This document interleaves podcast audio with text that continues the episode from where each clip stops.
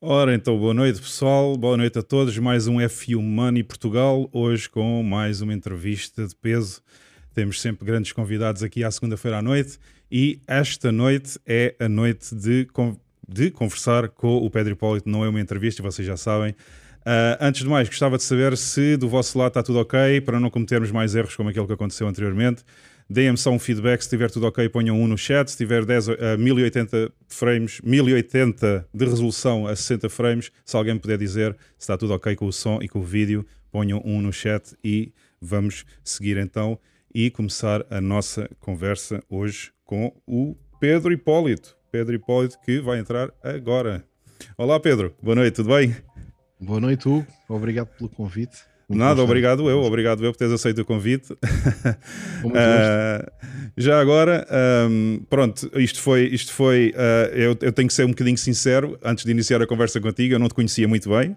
Uh, comecei a acompanhar há pouco tempo devido à, à, à, influência de uma das pessoas que também acompanha o F Money bastantes vezes e que já é quase, também já foi aqui a conversar comigo uma noite no episódio 2 e ele é um grande fã da tua pessoa e do teu, e do teu um, podcast e portanto ele é que sugeriu que eu te convidasse para virmos aqui ter uma conversa hoje sobre a Bitcoin.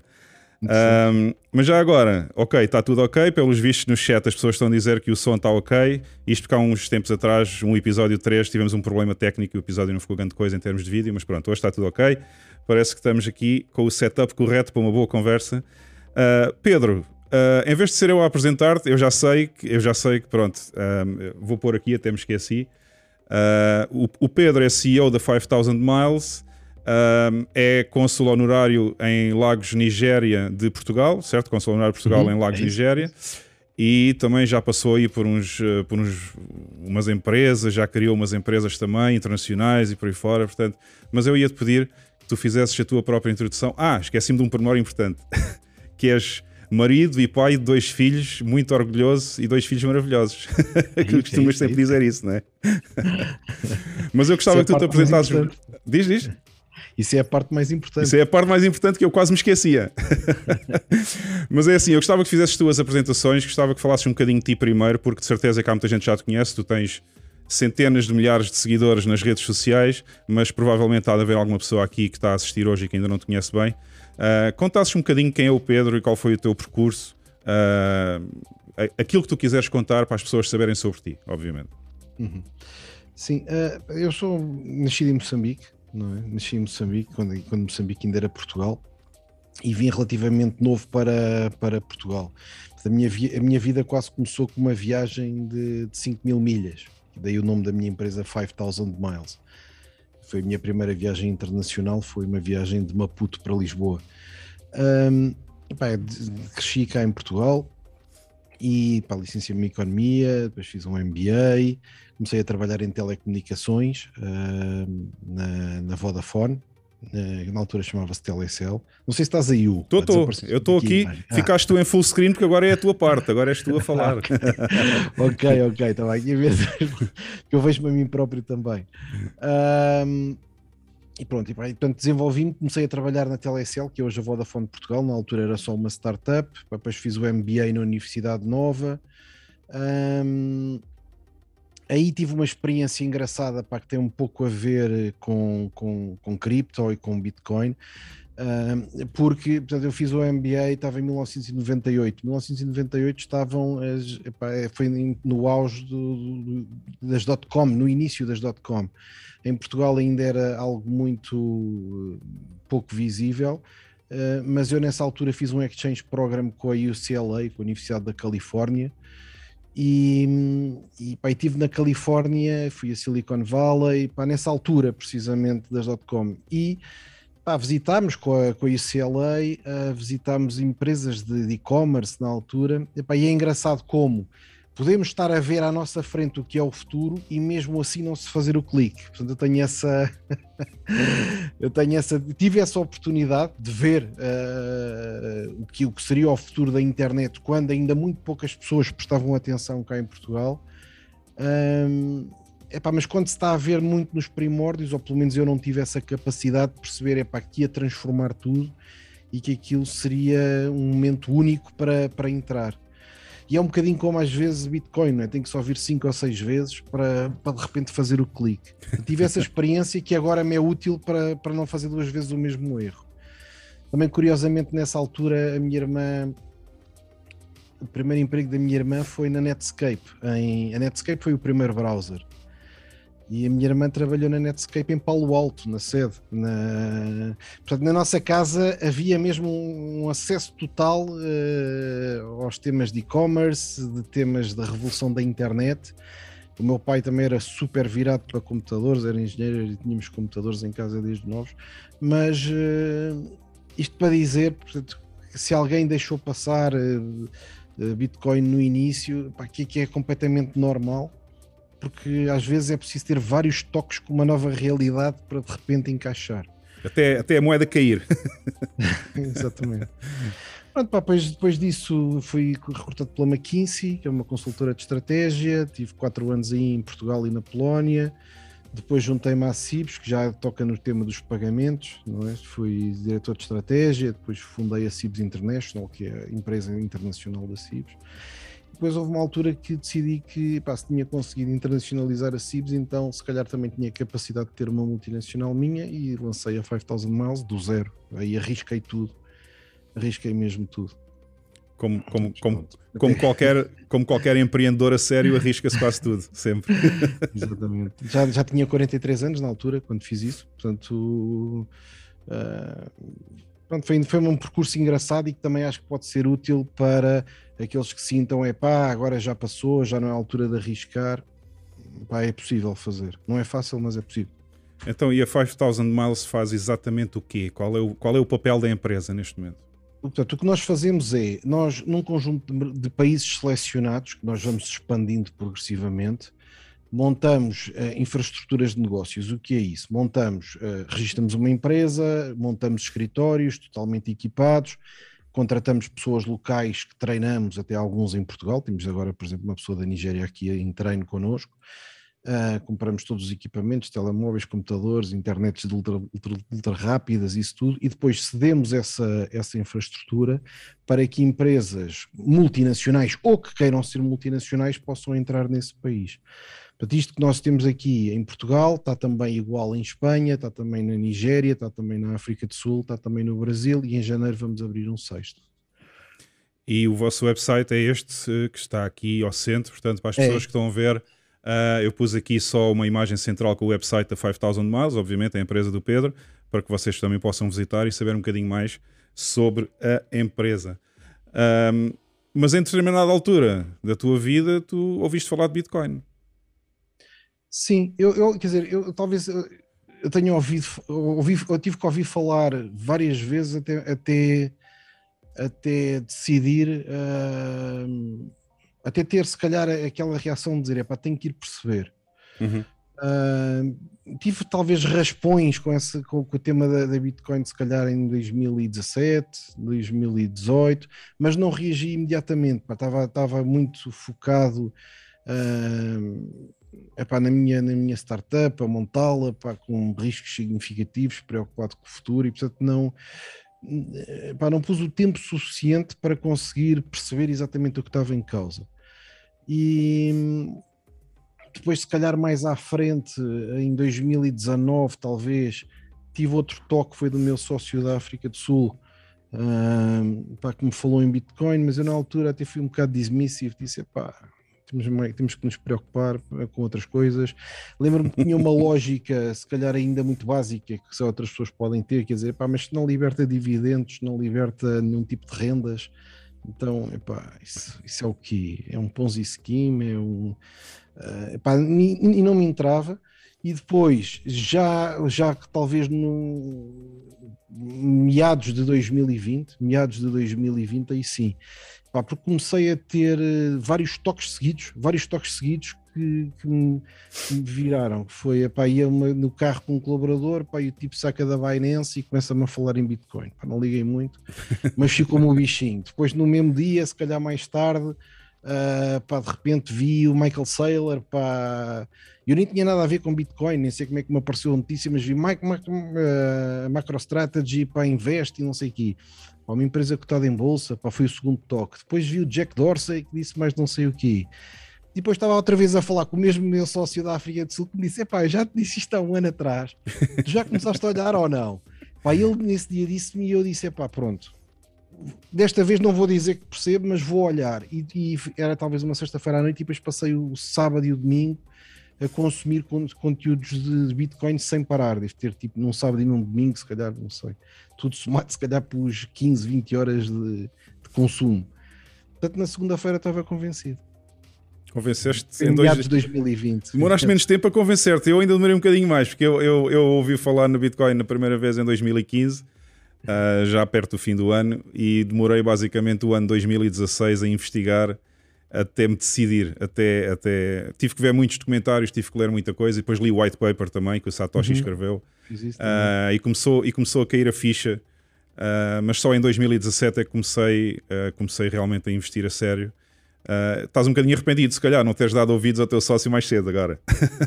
Sim, epá, ao fim e ao cabo, o que, o que me fica é que a vida tem lições de humildade, não é?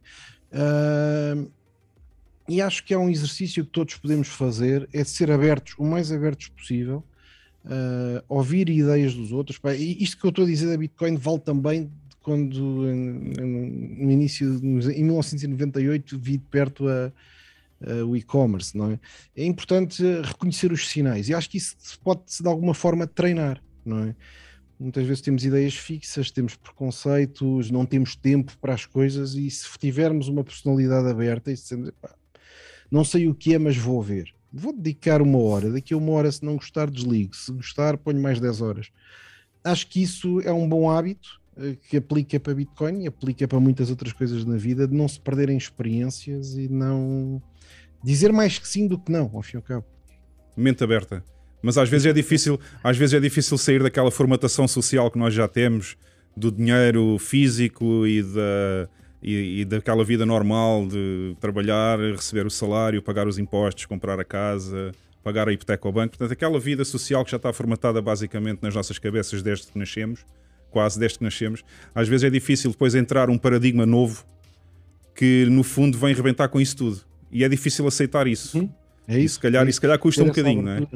Ter essa abertura de ir, de ir tentar perceber. Portanto, eu acho que uma, uma boa ideia que pode ficar para a audiência é isto: é quando aparece, quando se levanta uma pontinha, às vezes não custa muito por uma hora de forma totalmente sem ego, sem preconceitos, sem nada, dizer, vou dedicar uma hora a perceber esta ideia que este tipo me está a dizer. Uh, se faz sentido ou se não faz. Não faz também foi uma hora em que esteve a ler qualquer coisa diferente ou a ver um vídeo ou o que for mais fácil para cada um. Às vezes dessa uma hora, depois pode-se transformar essa uma hora em, em 100 horas, não é? Mas já com a convicção de que vale a pena. Também julgo que com a Bitcoin, pelo menos é o meu caso, uh, há quase uma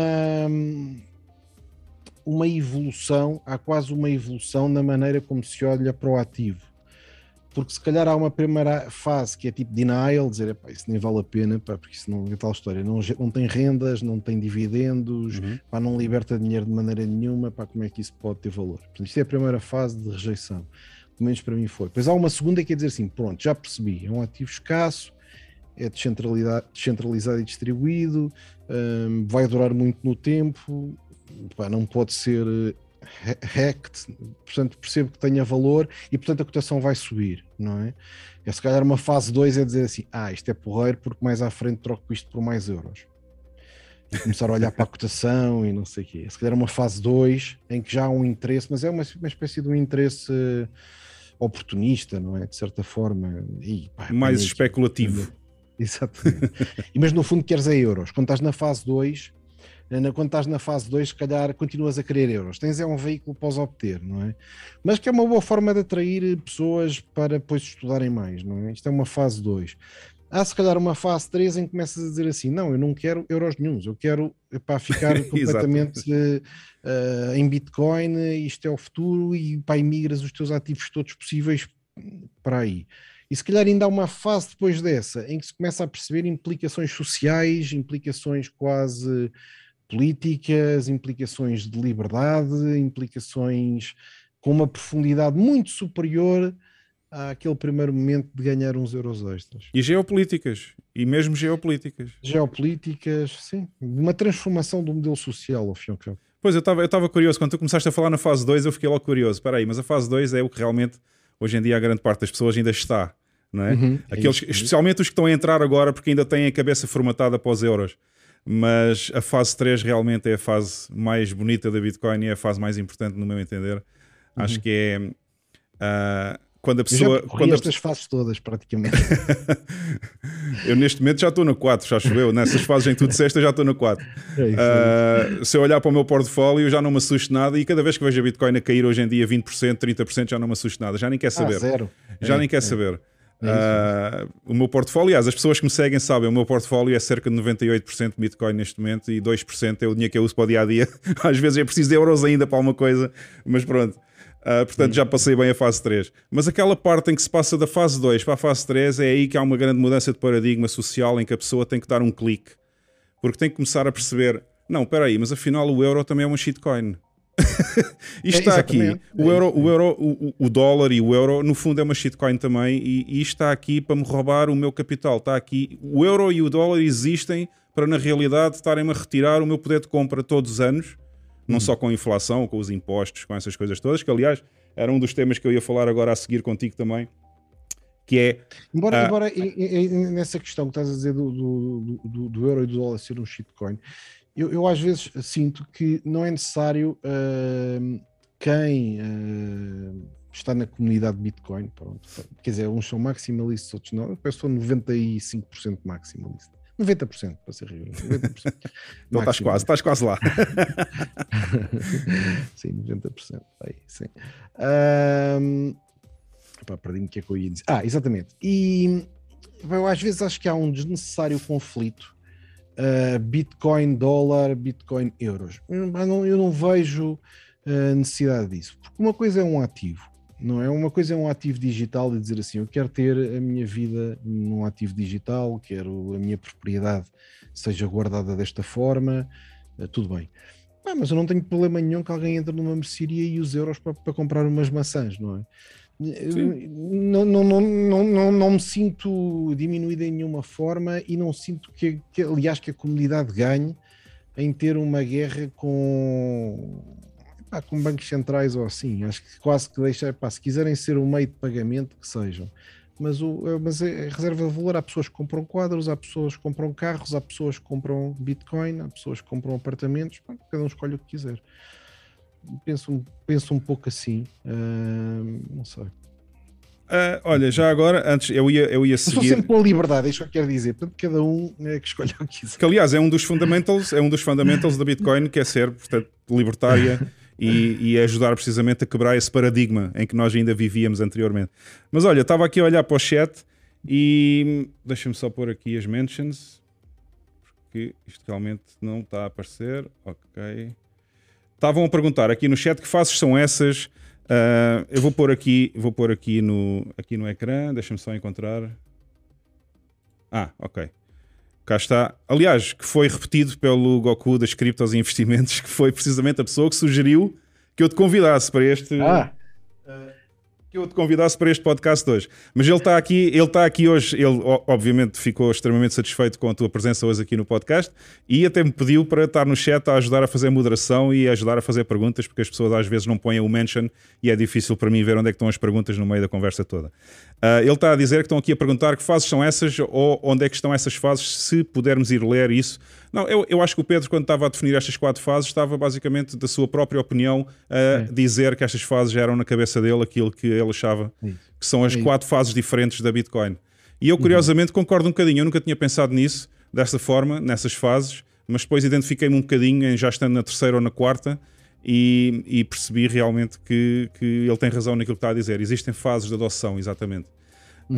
Um, já agora, aproveito para dizer às pessoas que estão a ver, se quiserem continuar a fazer perguntas, portanto já sabem, usem o arroba com o nome do canal, que é para eu ficar com um fundo cor de laranja no chat e saber que é uma pergunta, e posso pôr aqui no ecrã para perguntar ao Pedro ou a mim próprio, se quiserem perguntar alguma coisa também, fiquem à vontade. De qualquer forma, uh, o Goku das, dos investimentos, das criptos e investimentos, vai ajudar com certeza aqui com a parte do chat e das perguntas. Ok. Uh... Como, é que foi, como é que foi a tua entrada na, na, na Bitcoin? Por causa não, não, não sei a tua história. Pois, exato. A gente conhece pouco ainda desta. já estamos exato. aqui a conversar. A minha entrada foi.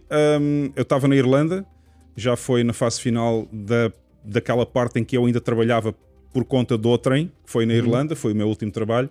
Uh, fui para a Irlanda em 2016. Já tinha ouvido qualquer coisa sobre Bitcoin no final de 2015, entretanto fui para a Irlanda em 2016. Na Irlanda tive a oportunidade de ver dois documentários um, sobre a Bitcoin. Um deles foi o Bitcoin The End of Money as We Know It. Uhum. E depois, passado algum tempo, vi o Banking on Bitcoin, que já é um documentário mesmo feito em 2016, o outro era 2015. E depois desses dois documentários fiquei bastante curioso. Com o primeiro já tinha ficado curioso sobre o que é que seria, mas não dei grande importância. Uh, depois vi o segundo e comecei a, a, abrir um bocadinho mais os olhos, e isto foi mais ou menos em meados de 2016 já que eu vi o segundo, não meados não, sim, talvez meados de 2016, uh, para ir no verão, e entretanto comecei a investigar, para além dos documentários, comecei a investigar um bocadinho pela internet, o que é que era, fui dar com o white paper, li o white paper do Satoshi, vi qual era o objetivo, como é que aquilo era construído.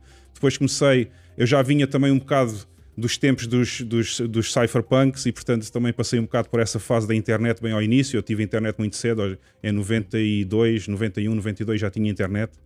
Uh, e, e, e, portanto acompanhei bastante essa fase em que o pessoal andava muito um, na parte da encriptação, portanto, quando começaram a surgir as pessoas adeptas da encriptação para promover a liberdade de expressão na internet e para não podermos ser controlados com a vigilância estatal e por aí fora. Portanto, acompanhei um bocado isso. Uh, gostei muito dessa fase da internet ao início, quando ainda não havia regras nenhumas e era, aquilo era praticamente uma, o faroeste, como se costumava dizer na altura, era um bocado o faroeste. E portanto, isso tudo junto, comecei a ligar as coisas, comecei a ligar a parte de ser libertário com a parte financeira, mas o que me despertou mais a atenção na Bitcoin foi uma das coisas mais importantes para mim, que é das coisas mais importantes que a Bitcoin tem até hoje, que para muita gente não é, porque obviamente a grande maioria está nisto para fazer mais euros, ainda, ainda estão nessa é. fase, mas para mim foi quando eu percebi que a Bitcoin vinha separar o Estado do dinheiro. E a separação do Estado e do dinheiro, para mim, é fundamental. É, é, dos pontos mais fundamentais que a Bitcoin veio introduzir na sociedade. É o Estado deixar de ter o controle, o Estado e os, e os bancos centrais, uh, que no fundo, não é? Todos nós sabemos, trabalham em conjunto. Pronto. Uhum. Uh, e portanto, essa separação entre o Estado e os bancos centrais e a sociedade civil, para uhum. mim, foi o que deu o clique. Foi, ok, é ok, este gajo teve a ideia genial e eu pensei, eu pensei assim. Uh, são poucas as pessoas que têm a oportunidade de viver durante o seu tempo de vida terem duas revoluções desta dimensão. A primeira foi a internet e a segunda foi a Bitcoin. Uhum. E portanto, houve muito pouca gente neste mundo que pode dizer assim: durante o meu tempo de vida, houve duas revoluções fantásticas na sociedade que vieram mudar o mundo. Eu pensava que ia morrer e que só era a internet, mas afinal agora apareceu o Bitcoin e já são duas. Portanto, vivemos num tempo bastante, bastante feliz por termos essa oportunidade. Epá, E a partir daí comecei a perceber um, comecei primeiro por investigar onde é que se podia entrar, onde é que se podia registrar numa exchange, uh, como é que se podia fazer as transações de euros para Bitcoin, mandar os euros para a exchange ou comprar com o cartão de crédito ou descobrir, acima de tudo, criar literacias, não é? Porque Exato. o que falta muito ainda são as pessoas terem literacias de como é que se pode entrar no processo, não é? E têm medo, uhum. Porque tudo o que é novo e tecnológico as pessoas têm medo, mas pronto. Também com os telemóveis foi assim, demorou bastante tempo até toda a gente ter um smartphone. mas agora já todos têm. Pronto, e basicamente foi isto. O meu primeiro contacto foi esse, mais ou menos em 2015, 16 e depois foi durante o ano 2016 foi o ano da concretização em que eu quis aprender tudo sobre a Bitcoin o que podia e em 2017 entrar então em força e começar a mudar o paradigma. Uh, saí da Irlanda, despedi-me e disse assim: uh, já não preciso trabalhar para ninguém, vou começar a investir em Bitcoin, vou começar a fazer trading, vou guardar o máximo Bitcoin que eu puder e vou fazer a minha vida a partir daí assim. Portanto, eu neste momento, hoje em dia, a maioria das pessoas que está no chat já me conhece, sabe que eu só vivo do trading e dos investimentos que tenho em Bitcoin. Uh, também faço mineração, portanto, tenho, corro vários full nodes. Tenho o full node da Bitcoin, tenho um full node Lightning, uh, tenho mineração também. Um, fazia mineração de Ethereum, mas isso foi naquela fase de vida que eu costumo chamar 2017, quando eu era jovem e estúpido. Mas pronto, deixei de fazer a mineração do Ethereum, acabei com o Ethereum, agora estou, uh, portanto, mais ou menos em 2019, 20 foi quando eu me tornei um bocadinho maximalista. Deixei uhum. de acreditar nas shitcoins e passei eu só. um evento que levou a isso? Uh, foi, foi o facto de ter visto tanta gente a ser enganada, tanta gente a perder dinheiro, tantos rug pulls, tanta coisa que anda por aí que só serve para levar o dinheiro às pessoas. Porque é assim, no fundo, a grande maioria das shitcoins que existem só serve para uma coisa: é para separar as pessoas da Bitcoin. Uh, normalmente, porque antigamente até nem se podia comprar shitcoins com euros nem com dólares, já era tudo com Bitcoin, só podias investir em, nas outras usando a própria Bitcoin. E portanto foi mais ou menos isso.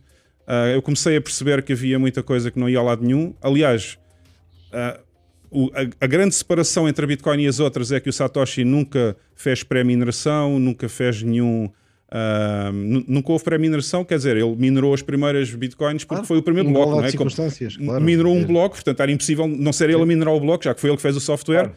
Mas até é engraçado que o primeiro bloco lhe deu as 50 primeiras bitcoins, ele mandou para o Halfini e, portanto, ele nem ficou com essas 50 bitcoins. Foi logo a primeira transação que surgiu.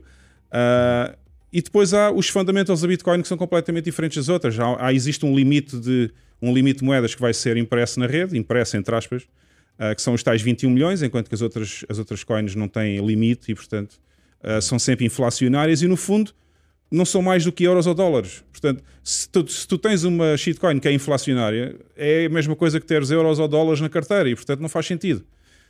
A Bitcoin é uma moeda deflacionária, é a única deflacionária verdadeiramente e é a única que é verdadeiramente descentralizada. Portanto, foram todos estes fatores que me levaram a evoluir um bocadinho o meu caminho para ser um bocadinho maximalista. Uhum. Mas não, não sei se tu também pensaste desta forma ou não, um, ou se também investes noutras sim, moedas. Pá, mas... Sim, eu tenho, pá, eu diria que 90% é Bitcoin, como estava a dizer há pouco. E, portanto, eu sei que tu gostas coisas... da Litecoin, eu sei que tu gostas da Litecoin, que eu já te vi em alguns vídeos a falar da Litecoin. Sim, pá, tenho alguma coisa de Litecoin, tenho um pouco de Ethereum, tenho pá, talvez Solana, pá, até Dogecoin tenho um, pouco, um pouquinho, mas 90% é, é Bitcoin. Mas não, não, não, faço questão de ter 100%, não é? Eu concordo é pá, que, que Bitcoin de facto é um ativo muito puro, é um ativo que representa valor, não tem dono, o fundador uhum. desapareceu, epá, é muito difícil manipular, é, portanto, de facto, como reserva de valor, epá, concordo que é, que é imbatível, acho que é o melhor ativo do mundo e por isso é que tenho 90% disso. Porque é que eu tenho outras coisas? Eu tenho, eu tenho esta ideia que achei muito interessante a formulação que disseste que Bitcoin é a separação de dinheiro do Estado, não é? Achei isso interessante, porque eu, a forma como eu vejo agora uma palavra que, é, pá, que mistura tudo e portanto não é a melhor palavra, mas cripto. Uh, pronto, a blockchain revolution, se calhar vou usar outra palavra. A blockchain revolution.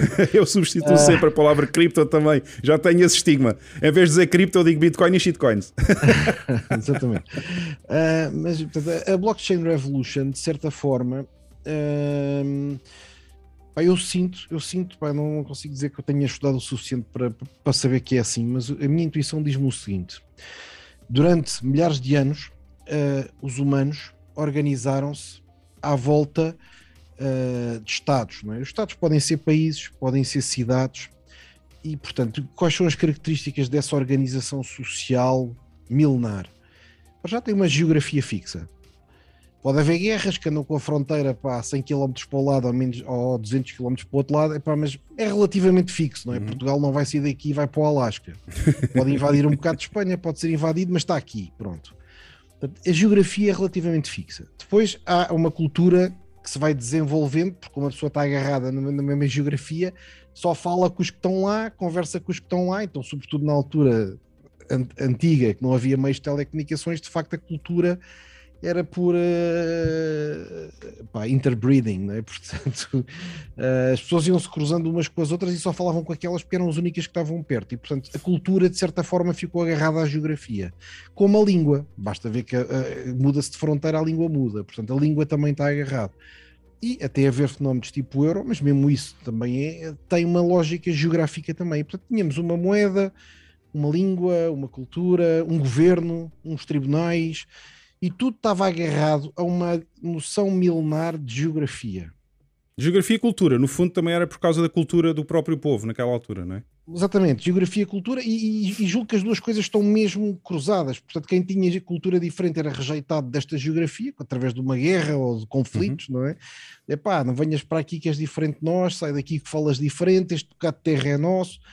E, portanto, as sociedades, até haver telecomunicações, pelo menos, hum, e bem, não é só telecomunicações, até se calhar mais profundo, até haver transportes. Epá, porque, por exemplo, uh, os primeiros voos uh, de Portugal para Moçambique são se calhar dos anos 60, anos 50. Os primeiros voos comerciais de Lisboa para, para, para, o Brasil são dos anos 60. Portanto, as pessoas não conseguiam sair daqui, quer dizer, podiam ir de barco, mas estavam um mês no barco. E, portanto, uh, é, é, preciso perceber, às vezes nós tentamos, falamos em blockchains, em, epá, mas é que o, o, o, facto de haver um avião é, epá, é revolucionário do ponto de vista das pessoas conseguirem encontrar-se com outras, não é? O, o, WhatsApp foi inventado em 2009, não é?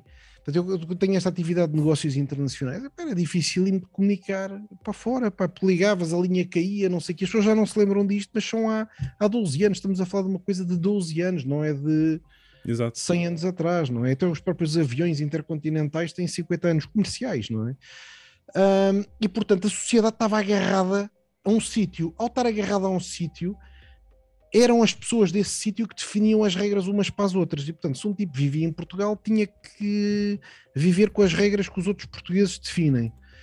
O que é que eu acho que está a começar a acontecer? Acho que cada vez mais as pessoas vão poder, uh, podem viajar, podem sair deste sítio, podem comunicar com outras que estão remotas e agora com a blockchain podem até funcionar com regras e com contratos pode ser o dinheiro como a, como, como a Bitcoin, que é a separação do dinheiro do Estado, mas até as regras contratuais, não é? Começar a haver contratos nas blockchains em que a pessoa pode fazer um contrato com um chinês com penalizações pré-definidas, com triggers que vêm de, um, de uma Oracle Network. Que, pá, que separam ainda mais a sociedade do Estado. Eu julgo que está a haver uma separação entre geografia, entre geografia, cultura, língua, e uh, grupos sociais. E, portanto, eu posso ter um grupo social de grande afinidade, que estou eu, tu, dois japoneses, um finlandês, um marroquino, um tipo na África do Sul, um chileno, e temos mais, mais a ver uns com os outros e funcionamos com o mesmo dinheiro, com a mesma tipo de linguagem, com o mesmo tipo de valores do que com a vizinha que está na casa da frente. Concordo, concordo em absoluto com, com essa parte. Se bem que a globalização começou há, há muitos séculos. Havia, havia há uns tempos um documentário que diz que quem começou a globalização do mundo foram os portugueses, com os descobrimentos. Sim, sim, sim, mas não tinha massa crítica, não é? Epá, de facto havia uns marinheiros que iam daqui para a Índia, voltavam não sei o quê, ok, tinha, algum, tinha, um, tinha um, um impacto relevante uh, no ponto de vista heróico, não é? Do ponto de vista dos feitos, mas não tinha materialidade. Quer dizer, por exemplo, a, Silk Road, não, não a Silk Road moderna, mas a Rota da Seda. Epá, quer dizer, a Amazon deve vender, deve vender mais num dia do que a Silk Road durante toda a sua existência, não é? Exato. Porque era como é que se pagava? Iam para lá caixas com, com, com bocados de metal para, para trocar por especiaria. Epá, quer dizer, nada daquilo funcionava, não é? E portanto, sim, tem um aspecto histórico, tem um aspecto heróico, tem um aspecto mitológico, mas na prática uh, não tinha massa crítica como tem agora. Acho que a verdadeira globalização, para se calhar, tem, pá, tem 50 anos, não sei. Olha, estão aqui a perguntar no chat se tu corres o teu próprio node de Bitcoin ou Lightning Network ou e Liquid. Aliás, não era, não era neste que estava o Liquid, mas eu li há bocado o outro. Tu tens, tu tens algum full node Bitcoin a correr ou não? Não temos. Nós criamos aqui recentemente na, na 5000 Miles, a nossa empresa, uma unidade interna que se chama 5C e essa, essa unidade tem, tem várias vertentes. Portanto, tem recursos, mas ainda não começou a fazer coisas, só em 2022 é que vai fazer. E uma das áreas que tem é na, na área C de cripto, por isso chama 5C, porque são 5 Cs: é capital, é cripto, é comunicação, é não sei o quê. É uma espécie de um braço tecnológico uhum. da empresa e eles têm uh, indicações, ou pelo menos no nosso plano estratégico, está a fazer uma série de experiências, quase brincadeiras. É mesmo assim, acho que posso, nesta fase dessa unidade posso experimentar. É quase um laboratório de brincadeiras internas, não tem grande objetivo de rentabilização imediato, mas tem um objetivo de preparar a nossa empresa e as nossas pessoas para saberem a fazer essas coisas. E portanto, mineração é uma das coisas que pode vir a ser feito, não, não, não no objetivo de ser um negócio, mas só para aumentar o domínio da tecnologia, de certa forma. E a descentralização também. A descentralização, dar o nosso contributo, exato. Uhum. Uh, Deixa-me ver, está aqui. Isto só para terminar o tema dos descobrimentos. está aqui mais um comentário também. Os descobrimentos foram a primeira exportação de talento de Portugal e não parou desde então. Em Portugal estás muito limitado pelo número de pessoas e pela dimensão do território. Essa ideia de exportação de talento, eu tenho uma. não é uma teoria, porque isto não tem nada de científico, mas às vezes digo a brincar que através dos descobrimentos, aqueles que tinham coragem, aqueles que se pensavam diferente, aqueles que eram arrojados, foram para fora. Ficaram os que não quiseram ir. E portanto houve uma espécie de uma depuração do nosso DNA, é? Os que de facto eram aventureiros iam. Olha, eu gostava de entrar um bocadinho no tema da, das políticas da inflação, dos bancos centrais, a desvalorização do dinheiro. Um, vou começar, se calhar, por dizer assim resumidamente a, a, a, minha ideia sobre isso, depois gostava de também ter o teu feedback, gostava de saber o que é que tu achas deste assunto. Uh, lá está, isto também vem na sequência da divisão entre o Estado e o dinheiro e a Bitcoin vir promover essa separação. Uh, nós temos vivido sempre por um uh, dentro de um arquétipo social em que existe, portanto, o controle do Estado e dos bancos centrais no dinheiro.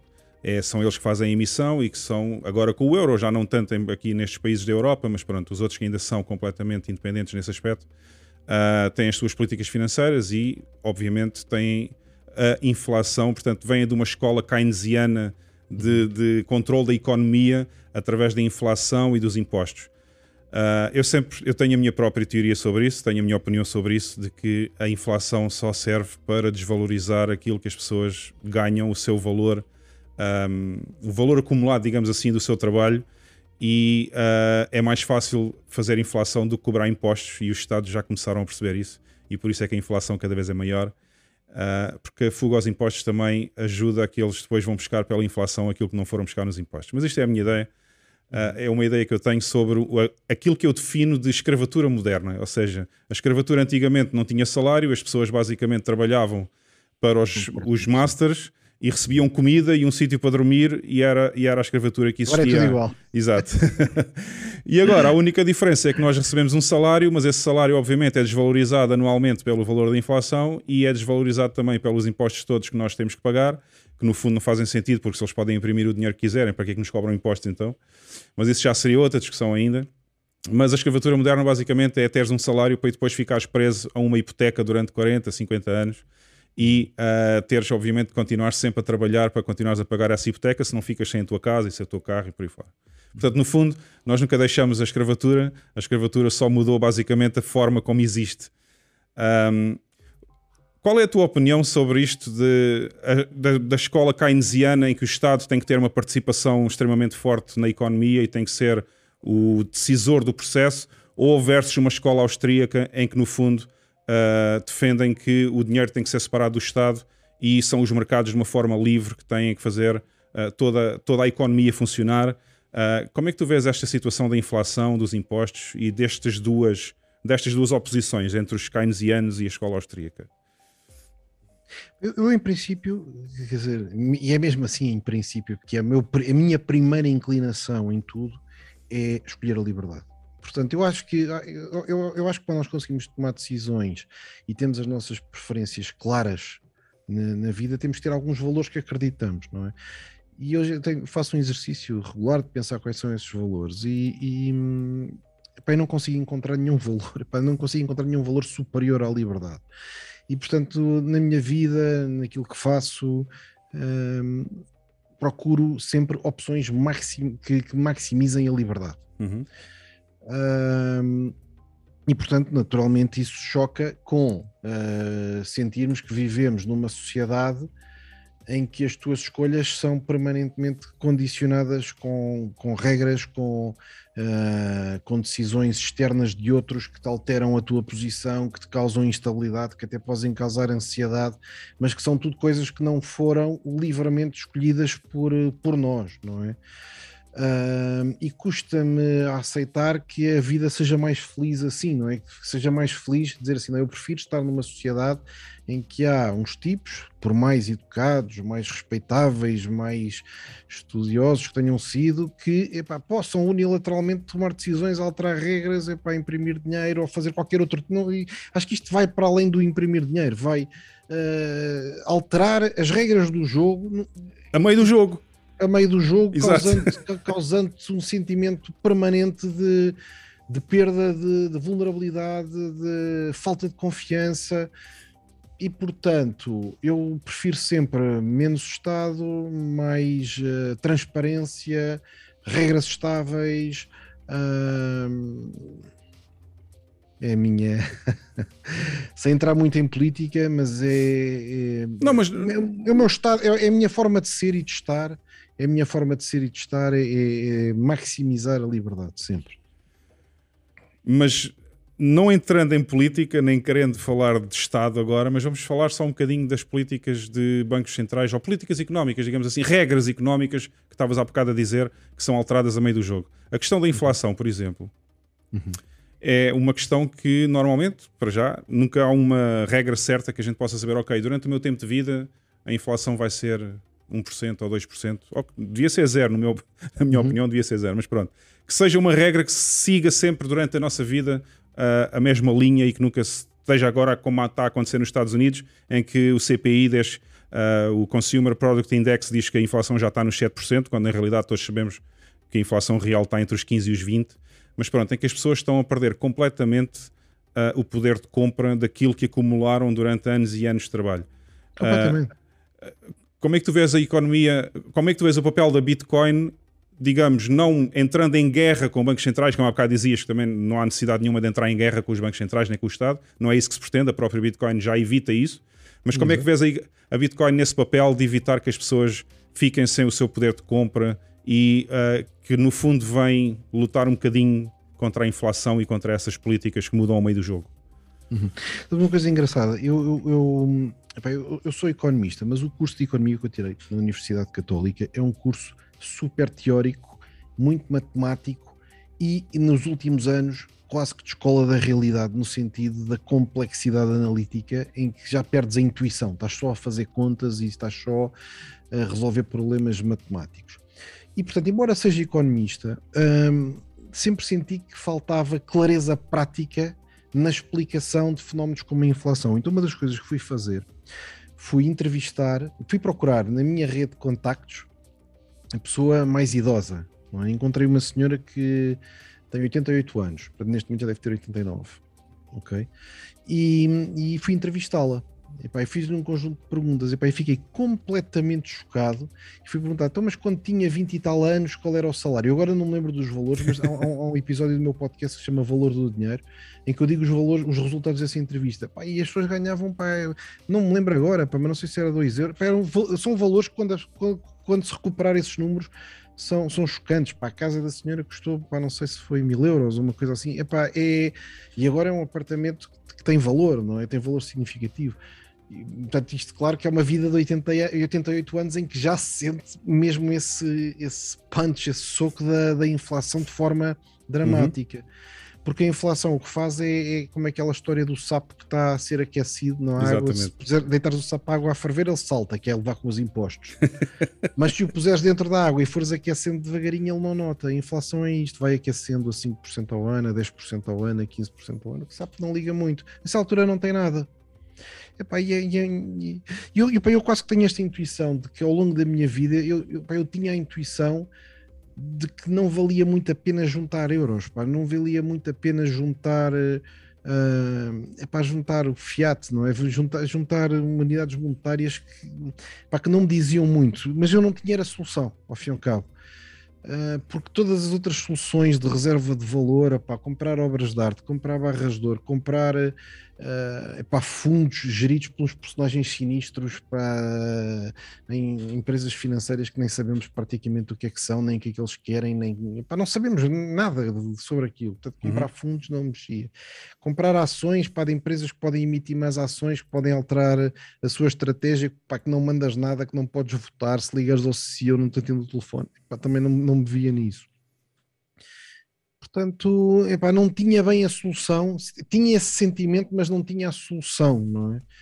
portanto, encontrei duas soluções. Uma foi montar a minha própria empresa, epá, que realmente tenho equity na empresa, tenho as ações da empresa, mas também posso ligar ao CEO, que sou eu, e ele atende-me. E a outra foi Bitcoin, epá, que realmente se, se percebe pá, que, não, pá, que tem, tem essa estabilidade, tem essa estabilidade. Eu não consigo imaginar, eu, eu, tenho mesmo, não consigo imaginar nenhum ativo melhor do que Bitcoin. Se, se aplicar uma matriz de avaliação com, com quatro ou cinco critérios relevantes, não, não, pá, não consigo encontrar ativos melhores, não consigo encontrar. Por isso é que o preço não interessa. Pá, porque é o melhor que há. Ah, mas está a cair, também, mas é o melhor que há. Exatamente, está a cair, está a cair, mas é porque as pessoas não olham para o gráfico da Bitcoin dos últimos 10 anos. Não é? Sim, não. Ela está, a cair, esta semana, é, mas nos últimos mas 10 é anos subiu. Que pagaram, é o preço que, não é? O, o, preço de um ativo é o preço, não é o preço que nós achamos que vale, é o preço que os outros pagaram. podem achar o que quiserem, podem, podem achar que vale menos, podem achar que vale mais, não, não preciso de validar eh, o meu sentimento com aquilo que os outros estão a pagar ou a vender, ou, pá, não não me interessa muito. E nesse não, sentido, não tenho outro sítio melhor para aplicar. E, e nesse sentido, a, a, mesma política, entre aspas, que usas para ti como pessoa, também usas na tua empresa? Ou a tua empresa ainda não tem ativos em Bitcoin? Não, a minha empresa não tem ativos em Bitcoin. Portanto, só para clarificar, a empresa não é só minha, não é? Eu tenho talvez dois terços do capital, mas não é só minha. Uhum. Uh, também, também é verdade, não fiz um esforço de de usar a minha influência para convencer os outros sócios, não fiz. Portanto, tenho uma separação completa. Uma coisa é o mundo empresarial, outra coisa é o, é o meu mundo pessoal. O mundo pessoal já está totalmente absorvido. okay. a empresa continua a funcionar. Quer dizer, se, alguém, se fizéssemos um contrato com remuneração em, em, Bitcoin, aceitaríamos, claro, sem problema absolutamente nenhum. Não, mas eu estou a falar mais no sentido do cash flow da empresa para não estar a desvalorizar com a inflação, como faz o Michael Saylor, por exemplo, em que está a comprar em nome da MicroStrategy para precisamente manter esse valor que a empresa já acumulou? Sim, uh, não, nós não, não, não, fazemos isso. E pá, também porque é uma realidade diferente. A, empresa do, do Michael Saylor é uma, é uma cash cow, não é? já tem quase a sua dimensão estabelecida e, e liberta cash flows uh, regulares. Nós estamos numa fase, a minha empresa tem, está agora, completou agora seis anos e em seis anos entramos em cinco países. Portanto, nós temos um plano de investimentos uh, muito agressivos, vamos agora entrar em mais um, e, e portanto, pá, não estamos nem fase de dizer que, que acumula por todo lado. o nosso plano, nosso plano é sempre se entra, reinveste, se entra, reinveste. E estamos a abrir o sexto e estamos a pensar no sétimo país. E portanto, não acho que para já mantemos essa separação, embora eu, eu, eu, admita que se calhar nos próximos 12 meses isso possa, possa vir a ser alterado. Uhum. Vais conseguir convencer os outros sócios. Não, acho que, isso é, acho que essa parte é fácil, sinceramente. Acho que essa parte é, é fácil, mas claro que tem que ser, tenho que ser responsável para não uh, impingir a minha fé a toda a gente, só porque tenho o controle da empresa, não é? Olha, não, não seria muito difícil convencê-los, mas acho que é preciso ganhar maturidade, eu próprio, e depois aí sim. Está aqui o, o Clive, que tu deves conhecer bastante bem, está aqui a dizer: There is no second best crypto asset. esta, esta frase vem claramente do Michael Saylor. Aliás, eu tenho um vídeo, eu tenho, eu tenho três canais no YouTube. Um deles é o F Money News, onde eu só faço a agregação das notícias do mundo cripto, ou melhor, Bitcoin e shitcoins, para as pessoas poderem ir diretamente às notícias todas num sítio só. Uh, e tenho lá o vídeo também do Michael Saylor com esta, com esta frase que ficou bastante famosa. There is no second best. É muito bom esse. Um, tenho aqui uma pergunta, deixa-me cá ver. Passou-me há bocado, mas agora deixa ver se eu consigo lá chegar outra vez. Uh, um bocadinho. Deve ser alguma pessoa que se calhar não gosta muito da Bitcoin, mas eu, como aqui damos liberdade a toda a gente. Claro.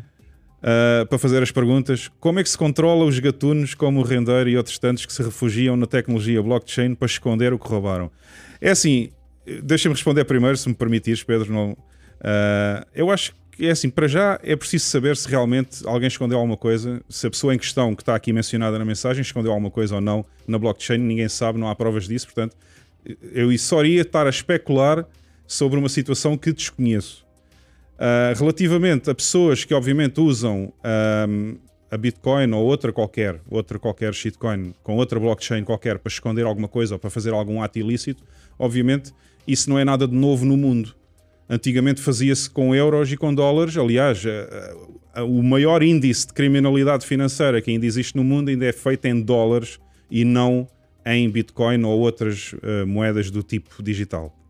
Uh, portanto, uh, acho que é uma pergunta que não faz muito sentido, tendo em conta que a grande maioria da criminalidade financeira ainda se verifica em dólares e em euros. E, aliás, está agora muito na moda falar do senhor que está aqui mencionado nesta mensagem, mas as pessoas têm memória curta, esquecem-se dos outros todos que já passaram por este governo, pelos governos sucessivos que houve em Portugal e que antigamente, em vez de esconderem na blockchain, iam esconder na Suíça.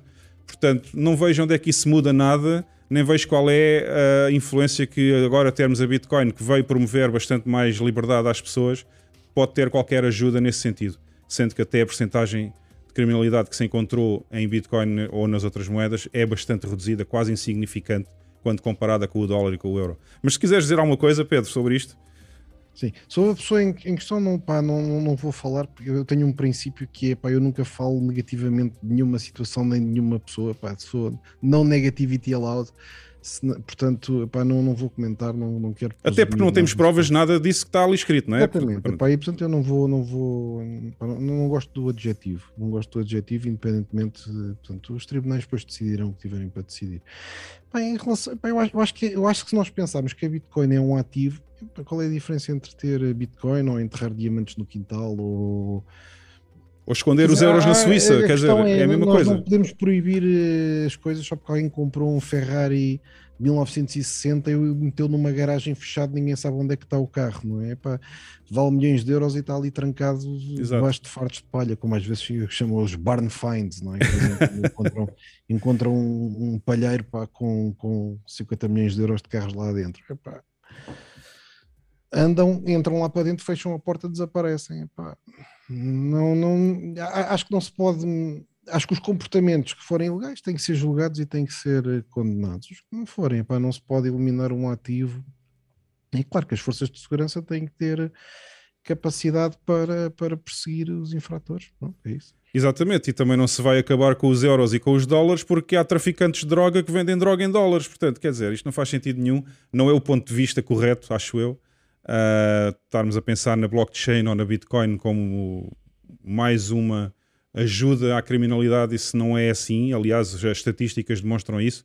Uh, há uma estatística oficial que eu agora não tenho aqui o PDF comigo, mas se por acaso tivesse pensado nisto, tinha preparado o PDF uh, com um estudo que foi feito nos Estados Unidos que demonstra que a criminalidade financeira na Bitcoin é neste momento 0,8 ou 1% de todas as transações que são feitas em Bitcoin. Portanto, não faz muito sentido pensarmos em novas tecnologias desta forma. Uh, se fôssemos pensar assim com tudo, tínhamos que abolir os dólares e os euros porque também possibilitam a criminalidade financeira, portanto, isso não faz sentido. Um, mas eu se calhar queria passar agora um bocadinho para outra parte que acho eu que é uma grande falácia que toda a gente fala também, mas que é a parte de, hum, falar, de, de, de, da mineração da Bitcoin estar a estragar o ambiente e estar a estragar o planeta.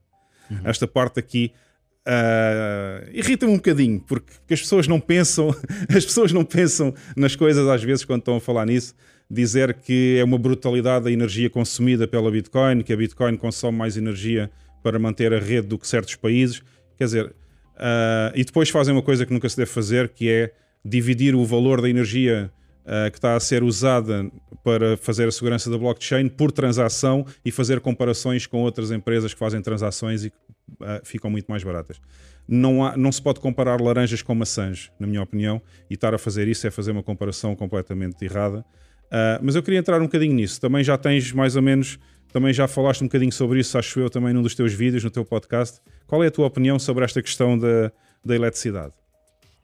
Que é precisa atuar em vários planos. A primeira coisa a dizer é: uh, epá, quem produz eletricidade quer vender eletricidade, se há compradores para comprarem, passam livres para fazer essa transação. Isto é a minha primeira partida, uh, ponto de partida é sempre, volto a dizer, é a liberdade. Está quem produz eletricidade, se não está a prejudicar ninguém, claro que se for a produção de eletricidade de alguma forma que seja extremamente perniciosa, há que ponderar, mas, mas, mas, isso não tem a ver com Bitcoin, tem a ver com, com, a forma de produção de eletricidade, não é? Mas a partir do momento que essa eletricidade seja produzida de uma forma socialmente aceite, vai procurar compradores, não é? Os mineradores de Bitcoin vão comprar eletricidade preferencialmente onde a eletricidade é mais barata e, portanto, vão, vão uh, compensar e vão incentivar aqueles que têm formas eficientes de produção uh, energética e que poderiam não ter clientes para elas, não é? porque algumas. Uh, o custo de transporte da, da eletricidade é, é, é significativo e às vezes pode haver fontes de energia baratas quando têm clientes ali perto instalando-se mineradores, passa a haver compradores. Aquela eletricidade que antes não tinha mercado local passou a ter um mercado global, não é? Porque uh, essa eletricidade está a ser convertida em bitcoins. E portanto é quase como se os bitcoins fossem uma pilha, não é? Pois podem ser transmitidas para o outro lado e comprar eletricidade do outro lado. Uh, a eletricidade pode ser transformada em Bitcoin e a Bitcoin pode ser transformada em eletricidade noutro sítio, não é? remunerando, remunerando qualquer forma de produção de eletricidade no outro lado. Portanto, epá, e há o excedente, também há o excedente da, da, própria produção, também há o excedente em que a eletricidade, quando está a ser produzida, uh, se não for gasta, perde-se, obviamente, porque não há maneira de armazenar essa eletricidade quando ela é produzida. Portanto, Exatamente. E, portanto, epá, se quem está a produzir aquela eletricidade produ produz a eletricidade, não, não, são os miners que vão decidir se aquela eletricidade, é produzida de forma ética, de forma limpa, etc. É o próprio país onde elas forem produzidas que regula que, aquelas, que aquela forma de produção elétrica funciona. E isso funciona para miners e para os outros habitantes de todo lado do sítio. Pronto. Se é barato, é produzido dentro de regras aceites. Quem produz, para investir na produção elétrica, tem que ter compradores quem produzir de forma mais barata atrai os miners, que vão compensar aqueles que, portanto, produzem de forma mais eficiente e mais barata, dando-lhes mercado global. Portanto, uh, Pá, um exemplo, se calhar, muito prático, mas que não aplica, não sei se aplica na realidade, talvez não, mas eu, eu sempre que vou a Cabo Verde, eu costumava pensar, é pá, isto tem um vento enorme, talvez pudesse produzir eletricidade. E logo a seguir vem a pergunta, tá bem, e vendes a quem? Se aquilo fosse possível fazer para minerar, lá está. Depois, depois aquilo passa a ter um mercado global. Portanto, dá capacidade, é uma espécie de uma pilha transportada, é uh, uma bateria transportável através uh, do espaço-tempo em 10 minutos. Uh, portanto, é uma bateria super eficiente que não está dependente de uma geografia que tem procura no mercado planetário e, portanto, dá oportunidade àqueles que de facto são mais eh, eficientes e eficazes, que têm fontes de energia que são, que são úteis. Epá, não, epá, não sei, epá, não, não, sou, sou pouco sensível ao argumento, sou, sou pouco sensível ao argumento. Em relação às, às energias poluentes, epá, eu acho que isso toda a gente concorda, não é? Mas isso não tem nada a ver com a Bitcoin. Se houver algum sítio que está a poluir para, para, para, para produzir eletricidade, epá, é válido para Bitcoin e é válido para, para tudo o resto. Exatamente.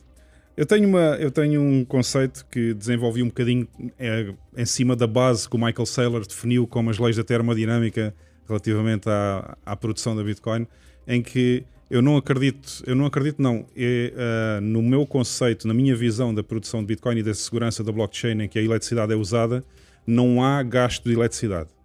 Portanto, a minha frase é que a eletricidade não é gasta, a eletricidade é transformada em valor monetário que é armazenado uh, precisamente na blockchain e, e, e, portanto, esse é pela primeira vez se conseguiu transformar alguma coisa num circuito de termodinâmica em que não há perdas, ok?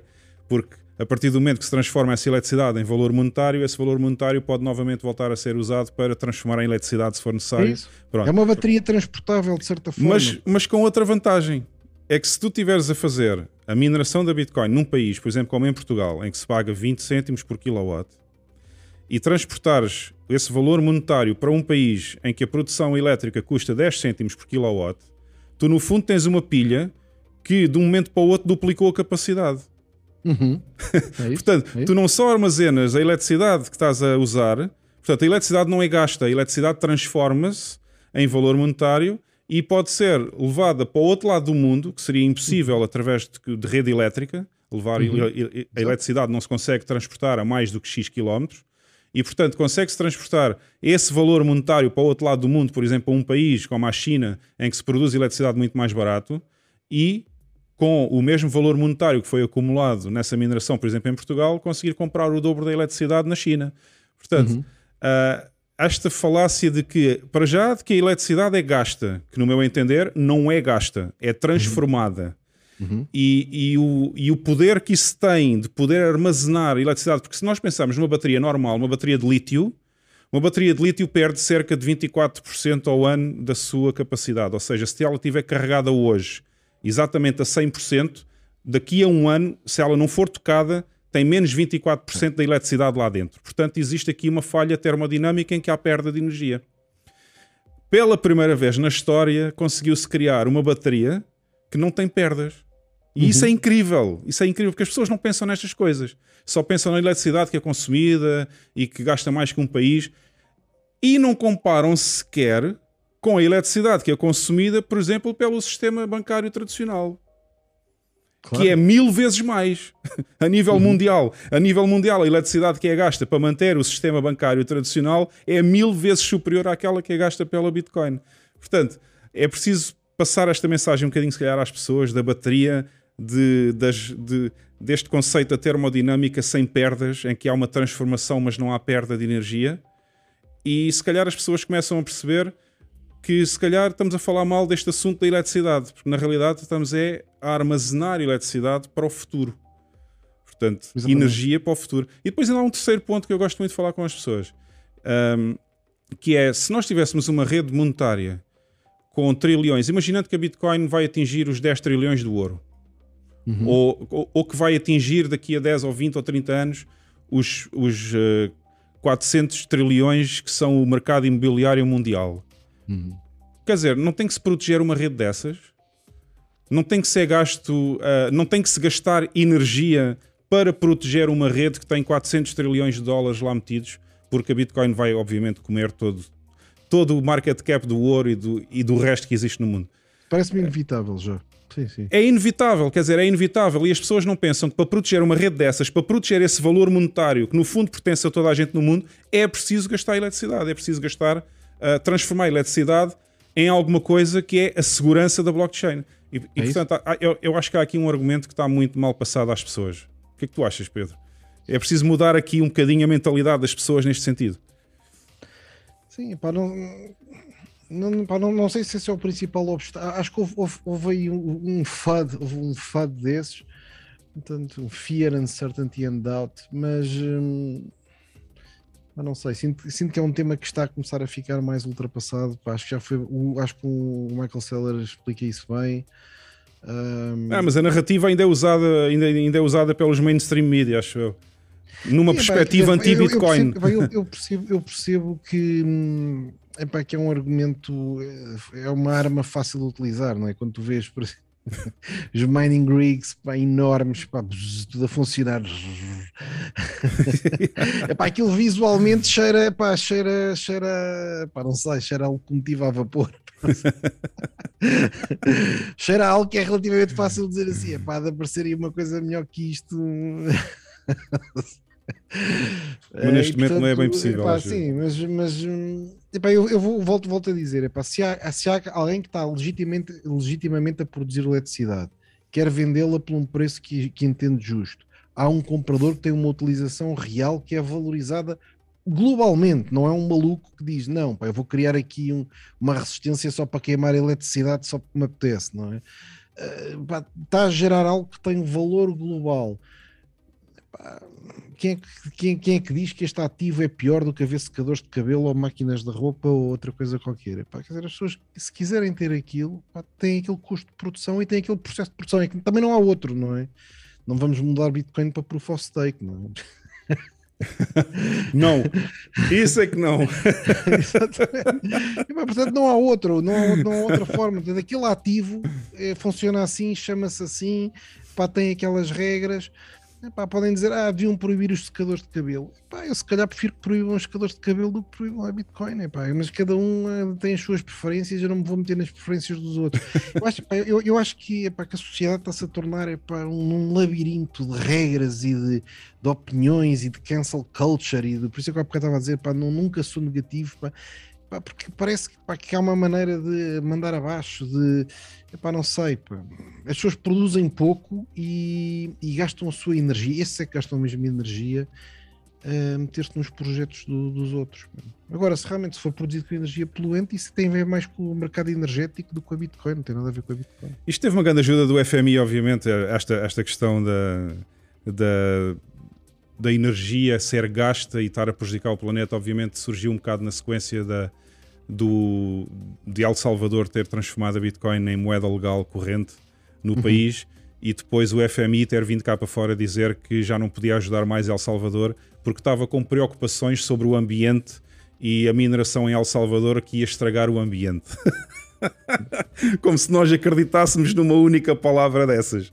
Sim, não é? Sim, sim. Portanto, o FMI está preocupado é com o ambiente agora. Uh, não é com o facto de eles se puderem libertar uh, daquela cápsula que o FMI põe em cima dos países e que não os deixa sair mais de lá de dentro, não é? Mas pronto, isto vem um bocado no sentido desta, desta narrativa que foi criada pelo FMI quando disseram que não, que já não iam ajudar mais El Salvador, porque estão preocupados com o ambiente e não querem colaborar com, esses, com essas coisas. Hum. Portanto, achei piada. O Kelly pá, foi um visionário, pá, foi corajoso, foi precursor, uh, epá, aproveitou uma oportunidade única de dar um passo em frente e de ser o primeiro a fazê-lo tenho alguma admiração eh, por isso. Eu, gosto em geral de aventureiros, gosto em geral de pioneiros, gosto de gente com coragem, gosto de gente com convicções, uh, que exerce a sua liberdade, e portanto pá, vejo, vejo isso como muito positivo, não só acerca de Bitcoin, vejo como alguém que toma decisões à volta daquilo que acredita. Pá, se quis libertar, não se libertou do dólar, porque ele continua a aceitar os dois. É tal história, não tem que haver um conflito, pá. não uhum. tem que haver um conflito, não é? É um bocado live and let live, estás a ver? Pá. Exatamente, exatamente. Mas ele, ele, ele, ele, também ainda tem a questão dos 21 bilhões que ele ainda deve ao FMI, da ajuda que tem sido dada a El Salvador, e portanto também não podia, uh, de um momento para o outro, deixar o dólar. Mas este, esta nova um, adoção da Bitcoin. Mas já lá vamos. Deixa-me só pôr aqui, só para fazer também. Uh, também para não ficar uh, o pessoal a pensar que aquela mensagem da bocado, eu, eu, eu, eu também fui Uh, disse que se calhar era uma pessoa que não gostava de Bitcoin, mas afinal não. Está aqui um disclaimer. O Agostinho que mandou há bocado aquela mensagem sobre o podermos esconder uh, alguma criminalidade na blockchain, está aqui a dizer que não, estava só a fazer o papel de advogado do diabo, pois a ideia que passa é essa para a sociedade, acho eu. Iniciei-me no mundo cripto há três semanas, tenho 60% em BTC. 60% não sei se é do capital todo que a pessoa tem, o net value da pessoa, ou se é só o portfólio uh, de investimentos em cripto uh, que é 60% BTC. Mas pronto, fica aqui também para não parecer que. Mas eu julgo que ele tem alguma razão quando diz a ideia que passa é essa. Exato, a ideia. Há de facto, é pá, há de facto hum, epá, um bocado esta ideia, epá, mas, mas que, que, também tem a ver com de facto há muitos scammers. Epá, se, nós, se nós esquecermos a palavra Bitcoin e substituímos por cripto, é o que tu dizias, epá, há de facto scammers, rug pulls, não sei o quê. Há, há, há, o ambiente social e a conotação social. Hum, e tu não passaste é, por 2017, não é? Tu não passaste pelo ano 2017. Eu, eu passei. Os ICOs, não é? Eu estava lá em 2017 e eu vi esquemas que nem te passa, esquemas de pirâmide, ICOs e não sei o quê. Aquilo nunca mais acabava. Foi, era todos os dias. Todos os dias ouvias um, um scam que tinha acontecido, alguém que ficou sem dinheiro, Uhum. Pá, fosse, fosse o que fosse. Em 2017 acho que foi o pior ano até dos scams. Como é que foi? Tu, tu, tu, tu fizeste a travessia do 2017 para 2018 com o crash, não é? Uhum. Como, é, como é que foram as emoções nessa altura? Lembras, por exemplo, estavas em dezembro, o que é que pensavas? Estavas em janeiro, o que é que pensavas? Estavas em fevereiro? Eu, eu, acho que é interessante, numa fase como a que vivemos agora, yeah. ouvir esse testemunho. Um, é, olhando para trás agora, eu até farto, eu farto-me de rir de mim próprio.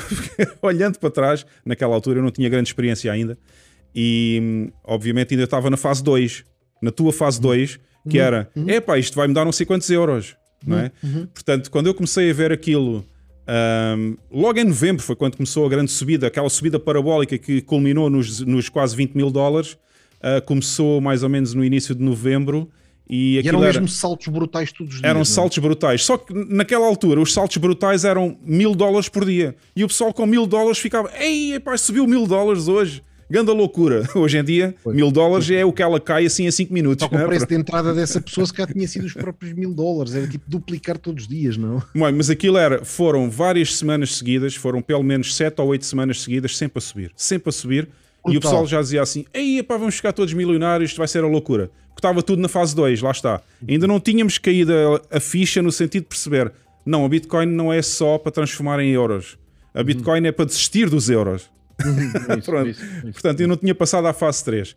E depois, entretanto, também devido um bocado à inexperiência minha nos mercados, porque também tinha começado há pouco tempo, um, deixei passar, digamos, grande, o grande bear market 2018 e 2019 sem ter tirado grandes, grandes lucros disso, ok? Uhum. Uh, talvez tenha na altura vendido de todas as bitcoins que tinha, vendi para aí 10% ou 15%.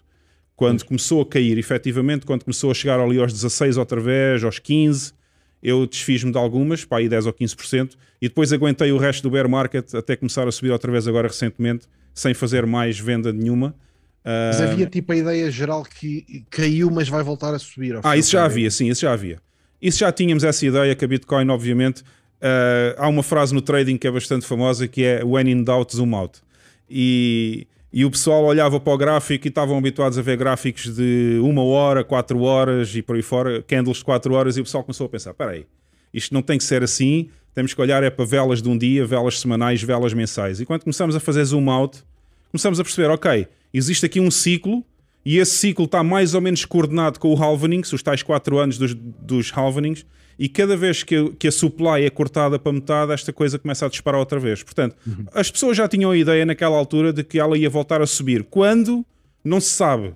Mas ela vai subir outra vez. Portanto, isto é uma subida infinita, como diz o, como diz o Goku das criptos e dos investimentos. Ele também tem uma frase famosa que é, é alta infinita.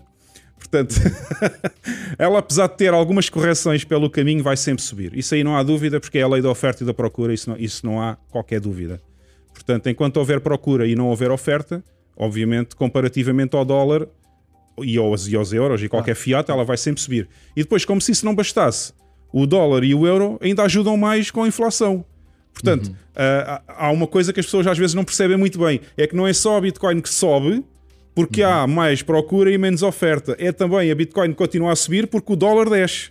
portanto, ah, é isso, é isso. Porque como o dólar continua a ter inflação, ainda ajuda mais à festa. E portanto, agora estamos a ver, uh, apesar dela estar a corrigir agora um bocadinho, dos 69 mil até aos 49 ou 47, uh, eh, o dólar continua a subir a inflação e isto qualquer dia vai implodir de uma maneira que as pessoas até se vão assustar. Mas pronto. Tu, tu, tu vês que agora, comparando o que estamos a viver agora com o que viveste no início de 2018 é a mesma coisa ou é diferente? Ao fim e ao cabo, estamos num bull market ou num bear market? Neste momento ainda estamos em bull market. Okay. A minha análise, não sei se já viste alguns dos meus vídeos ou não, se foste ver ou não, mas pronto. Fui ver para me preparar, mas não, não sei se vi todos ou se vi os mais importantes. Uh, o último que eu fiz de análise técnica até foi no sábado. Fiz um no meu canal e depois à noite, aos sábados, uh, tenho feito o Art for Café, uh, onde também faço a análise em português. Mas ainda continuamos em bull market porque ainda não, ainda não quebramos a estrutura de mercado que define basicamente, que poderemos estar a entrar em bear market. Porque esta história do bear market é muito, é muito engraçada. Uh, nós só podemos dizer que houve um bear market um ano depois dele começar. Não é antes que se vai dizer, olha, estamos a entrar num bear market, porque isso é impossível. Isso é impossível dizer. Normalmente há pessoas. Eu até tive umas pegas há uns tempos atrás com um outro trader que é o Benjamin Cohen.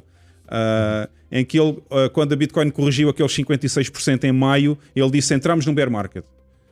E depois, passado uns dias, não, entramos num short term bear market. Uhum, Já não era um bear market. É labeling só. Portanto, ele ia, ele ia reduzindo o short term e depois já era só uma correção de bear e não sei o quê. E eu disse assim: uh, eu, nunca, eu, nunca, na minha vida, e comecei em trading há pouco tempo, mas analisei muita coisa para trás quando comecei, nunca vi um bear market durar menos do que pelo menos 10, 12 meses. Claro. Exatamente. E ele, ao fim de 4 semanas de uma correção de 50%, está a dizer que nós estamos em bear market. e eu disse assim: não, isso não é um bear market, isso é uma correção. Obviamente, houve muita liquidação de leverage, portanto, muita gente que estava com leverage e, e, e alavancagem, como se diz em português. Uh, estava com muita alavancagem no mercado e essas pessoas tinham que ser limpas e ser liquidadas para o mercado continuar a ter um desenvolvimento saudável uh, no spot market, que é o que efetivamente se compra os, os as bitcoins. Uh, mas pronto, uh, neste momento, segundo... Este ano, ao fim e ao cabo, não tivemos aquele disparo parabólico. Ainda não, ainda não. Mas pois. eu também tenho uma teoria que já não vamos ter muitos parabólicos daqui para a frente. Ok. Os ciclos cada vez vão ser mais estendidos no tempo e menos, e menos verticais. Ok? Uhum. Portanto, uh, à medida que entra mais liquidez no mercado, vai haver cada vez menos volatilidade e menos subidas parabólicas e descidas parabólicas. Okay. Uh, aliás, é uma teoria que também que eu partilho com o Willy Wu. Ele é que diz também, ele também disse saiu primeiro com esta, com esta ideia de que os ciclos cada vez vão ser mais estendidos no tempo e menos voláteis. Uh, e eu concordei, estudei aquilo que ele disse, fui ler aquilo que ele escreveu e também concordo. Acho que quanto maior liquidez entrar no mercado e quando nós começarmos a chegar. Menos retorno também. É três coisas: é mais estendidos, menos voláteis e menos retorno face ao bottom. Hum, exatamente, exatamente. cabo, este, este, ciclo, o ciclo de 2018 teve menos, menos subida do que o ciclo de 2013. Exatamente, é? exatamente. Ao fim e ao cabo estão a inclinar e estão a reduzir a, a volatilidade ao mesmo tempo, as duas coisas. Um... Tu achas que isto agora estica até quando? eu, acho, eu acho que ainda vamos continuar a esticar um bocadinho este ciclo até meados de 2022. Ah, é? Junho? É. Sim, junho, agosto, setembro, talvez. Talvez. É a ideia que eu tenho é que nós pois. possamos ainda, talvez, continuar a estender um bocadinho mais, mas de forma menos parabólica, ok? Uh, possamos continuar a estender um bocadinho mais o ciclo para ir até meados do ano que vem. É a minha, é, a minha, é aquilo que eu acredito, tendo, tendo em conta o que eu vejo nos mercados hoje em dia. Uhum. Ok. Uh, depois tens um ano, depois, depois vais ter menos tempo para corrigir até começar a subir outra vez por causa do halving. É, e depois vem o halvening outra vez, e por isso é que eu digo: cada vez vai haver menos descidas de 85%, como houve claro. em 2018. Aliás, 2018 até chegar aos 85% foi a dezembro, portanto ela começou a cair em janeiro e só em dezembro é que atingiu o bottom, quando chegou aos 3K outra vez. Uhum. Uh, curioso que o primeiro, o outro pico tinha sido em dezembro, o pico da altura foi em dezembro, no, no ano seguinte, em dezembro, foi quando atingiu o bottom. Uh, ao contrário do que toda a gente pensava, em que dezembro ia ser novamente um mês a subir. Um, mas pronto, depois houve, o bear market durou bastante tempo e acho que já não vamos ter bear markets tão longos e, e, e, e vamos ter picos menos parabólicos relativamente uhum. Um, a esta parte do trading. Mas há bocado estávamos a falar Uh, só, só antes disso, estávamos a falar um bocadinho do Bukele. Eu, eu, concordo e partilho bastante a tua opinião sobre o Bukele. Acho que é um presidente com grande coragem. Para já, tem muita coragem. uh, porque para fazer aquilo que ele está a fazer contra tudo e todos não é fácil. Mas gostava de saber a tua opinião sobre. Porque toda a gente tem a mania de chamar a Bitcoin um ativo. Uhum. Eu, não, eu não gosto muito de chamar um ativo a Bitcoin porque eu também olho para a Bitcoin como moeda. Uh, e qual é a tua opinião sobre aquilo que ele fez em El Salvador? Achas que, achas que vai ajudar o país? Não vai? Vai dinamizar outros países a fazer a mesma coisa? Qual é a tua opinião sobre isso? É, o meu ponto é, pá, eu estou no campo dos que considera Bitcoin um ativo. Não, não me interessa muito se é, se, é, se é um meio de pagamento ou não. Dizer, uhum. O meu foco é um digital asset. É assim que eu. Que eu é um ouro digital. E, pá, sim. Ou o Ouro 2.0. É, um, é um Ouro 2.0 digital uh, melhor do que alguma vez o Ouro foi. Pronto. Uh, não me choca que haja ouro digital e que haja dólares e euros a circular ao mesmo tempo. Portanto, não tenho, uh, não tenho necessidade de dizer que esta revolução acaba quando acabarem os euros. Pá, não tenho essa necessidade, não é? Porque no, no, ponto de vista da reserva de valor, epá, não é questão de ter epá, algum dinheiro na conta bancária para pagar este mês, não é desvalorização disso durante um mês que vai ter qualquer problema. Uhum. E portanto, acho que o Estado e os bancos centrais podem perfeitamente reter o controle dos meios de pagamento Uh, pá, e não vejo porque é que nesse sentido então podem ter alguma opinião contra as pessoas terem um ativo de que gostam, porque senão tinham que proibir os Picassos, não é? Quando proibirem os Picassos e diamantes e outras coisas, epá, pronto, mas então temos que proibir carros também, temos que proibir tudo e mais alguma coisa. Se calhar já faltou mais. já faltou mais também. Eu acho que esta, eu acho que está-se a generalizar muito a cancel culture também na Europa já. E já, é, e já há muita coisa que pronto Portanto, epá, eu, eu, eu aí acho que acho que pode conviver, pode conviver e não. Epá, e, e, portanto, eu, eu, olho como um ativo digital. Pronto, é a minha posição. Uh, em relação a, a El Salvador, epá, eu, eu, acho que eles vão, vão sair fortemente ganhadores desta decisão.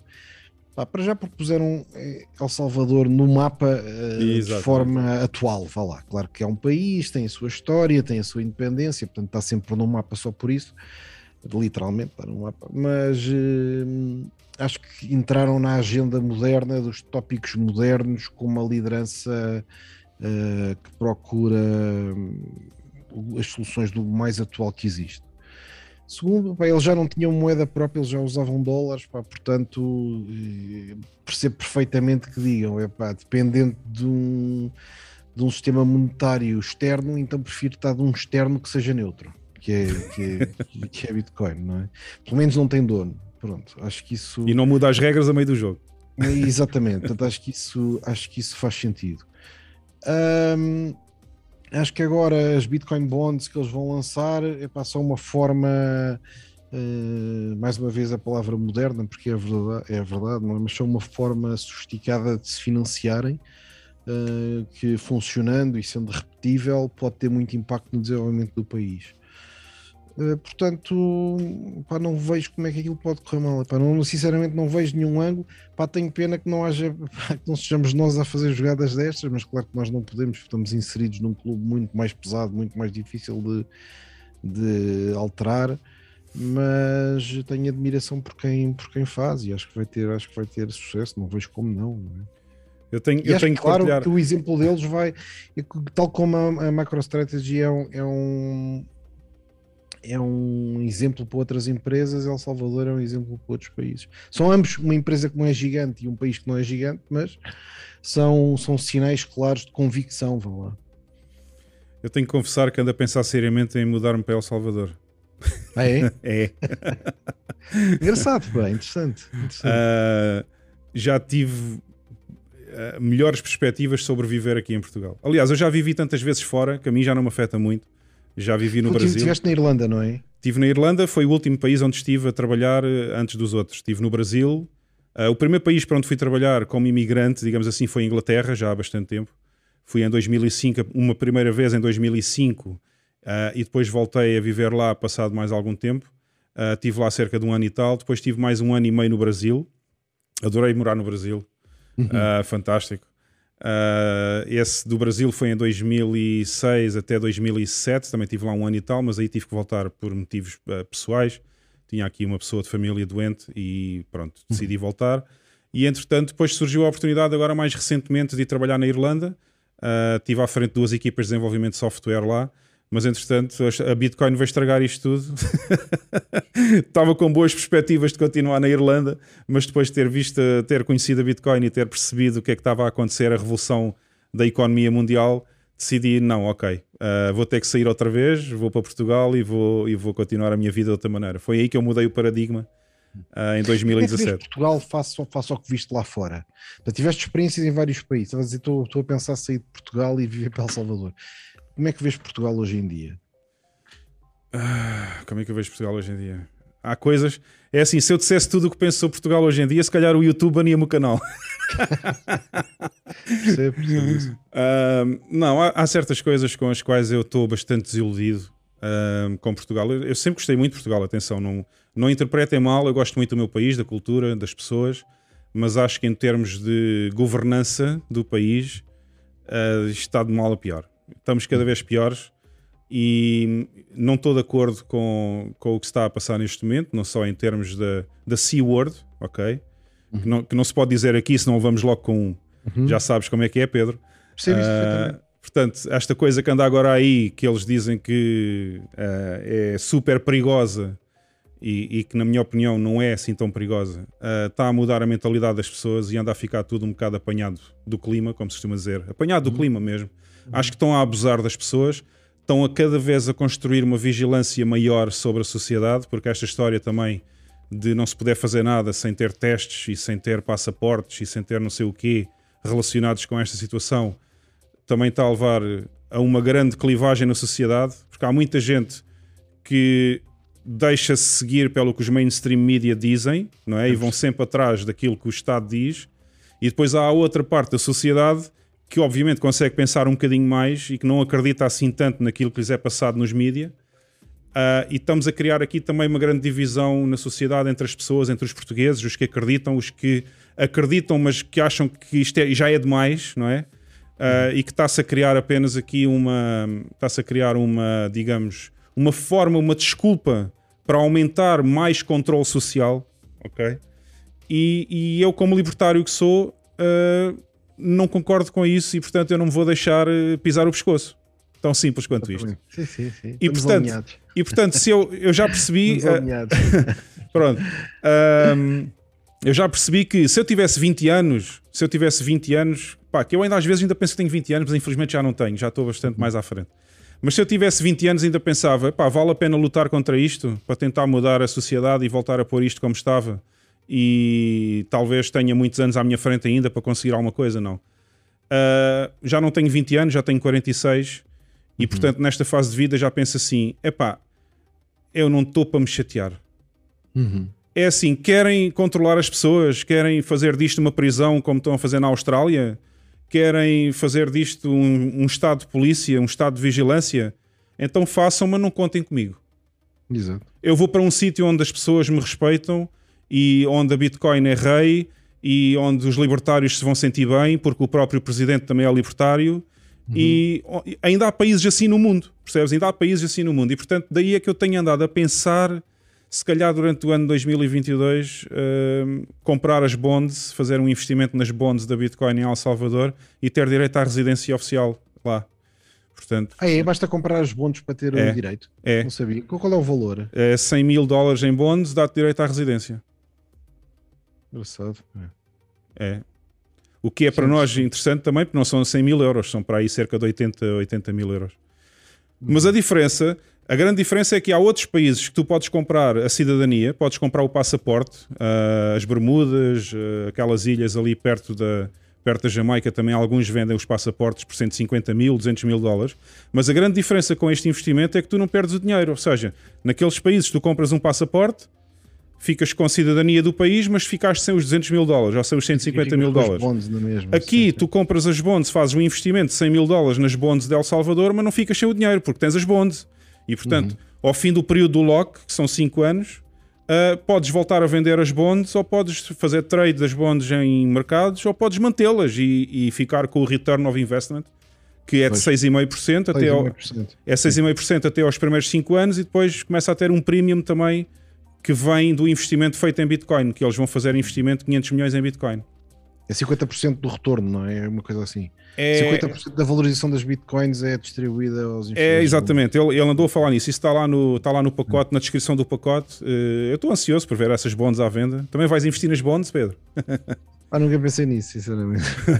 Agora, eh, não, eu, peço, eu procuro sempre ouvir essas ideias, mas acho, acho curiosa a ideia de El Salvador, não é? É um, é um projeto um projeto moderno e pá, percebo a tentação. Percebo eu, a tentação. Pá, eu, eu, eu, pensei em dois países. Eu pensei em Dubai e pois. pensei em El Salvador. Mas é assim, depois comecei a pensar em termos de peso, qual é que para mim seria mais importante.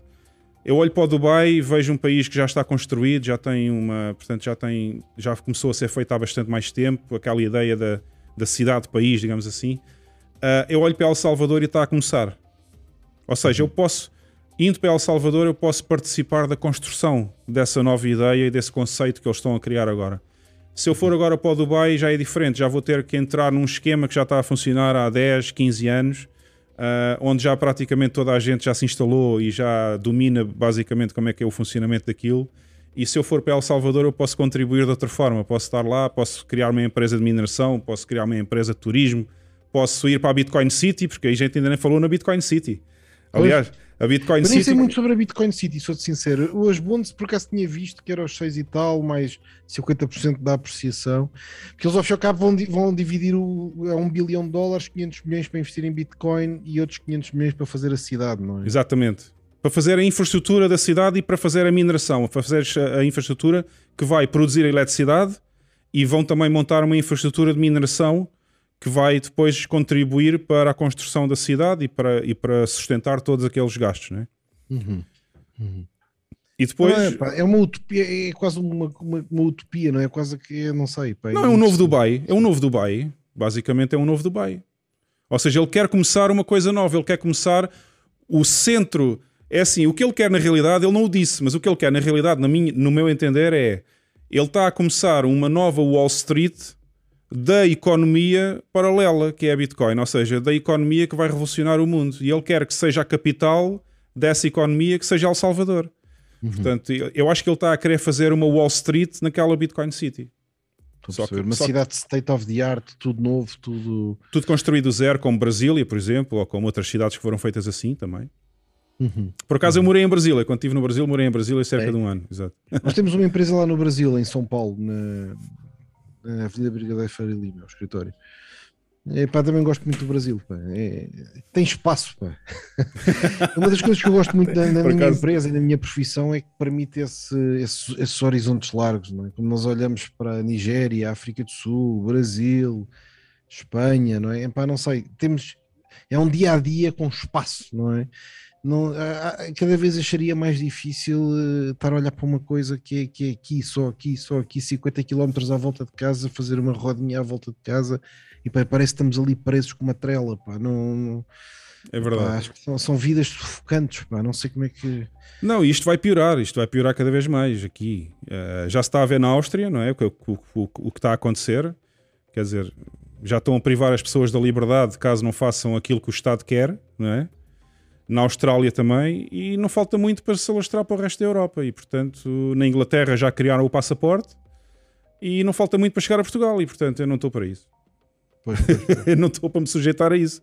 Não foi assim que eu nasci, não foi assim que eu fui educado e, e comigo. As exceções parecem ser muito de facto Dubai, para talvez El Salvador, Miami, Texas. Miami e Texas também. Florida. Miami e Texas, mas, mas Miami e Texas têm um problema. Têm a jurisdição americana que, pronto, uhum. que neste momento ainda não é muito, digamos, favorável. Há de ser, não é? Porque esta questão geracional também há de haver um presidente no futuro nos Estados Unidos que tenha bitcoins, sem dúvida nenhuma. Ah, isso é certo. Mas em Miami, por acaso, estive a ver hoje a entrevista do, do Mayor de Miami com o Peter McCormack. Uh, uhum. O homem foi completamente orange spilled. Portanto, aquilo foi. Sim, sim. Aquele, é. aquele, aquele Miami está-se a tornar uma, uma, uma, das capitais da Bitcoin. Pá, está mesmo sem dúvida. E os incentivos que eles estão a dar às pessoas para ir para lá, e as conferências estão todas lá, e, e agora também estão a querer criar uma moeda, mas backed por Bitcoin, uma moeda da cidade. Portanto, aquilo está a evoluir nesse sentido. E o Texas está-se a tornar a maior, o maior centro de mineração que existe, porque grande parte dos mineiros que fugiram da China foram uhum. para o Texas pois é, pois uh, é. e foram para o Cazaquistão, mas foram para o Texas mais. Uhum. E o Texas está-se a transformar num grande centro de mineração. Mas é o meu problema com os Estados Unidos é a forma, é difícil ir para lá, Uh, não é fácil, porque em vez de ser um investimento de 100 mil dólares, como seria, por exemplo, em El Salvador, uh, tens que fazer um investimento de 2 milhões numa empresa. Uhum. E, portanto, não é tão fácil em termos financeiros. E, por outro lado, a jurisdição americana também não me dá, assim, grandes garantias de liberdade. Portanto... Pois. Uhum. Mas tu, por exemplo, quando dizes ir, ir para, para El Salvador, tu consegues viver só do trading? Neste momento, sim. Desde 2017 que eu faço só isso na minha vida. Uhum. Quer dizer, também faço os vídeos no YouTube, mas não ganho nada com isso. Pois foi. Isto é mais pelo, pelo amor à camisola. Sim, sim, sim, sim. sim. Mas, quer dizer, num, num bear market farias short de Bitcoin? Quer dizer, como é que. Uh, já fiz, já fiz short Bitcoin, uhum. algumas, em algumas situações fiz. Uhum. Uh, apesar de eu ser um bocadinho contra fazer short Bitcoin, porque não só estás a fazer short ao asset, como o próprio asset está a desvalorizar e, portanto, quem faz shorts com a própria Bitcoin as pessoas às vezes não percebem muito bem como é que funcionam os shorts e os longos, mas uh, quem está a fazer short, por exemplo, com Bitcoin, em vez de ser em futuros uh, transacionados em dólar ou settled em, em dólares, uh, no fundo não só está a desvalorizar as Bitcoins à medida que elas caem, as Bitcoins que a pessoa lá pôs estão a desvalorizar, como também está.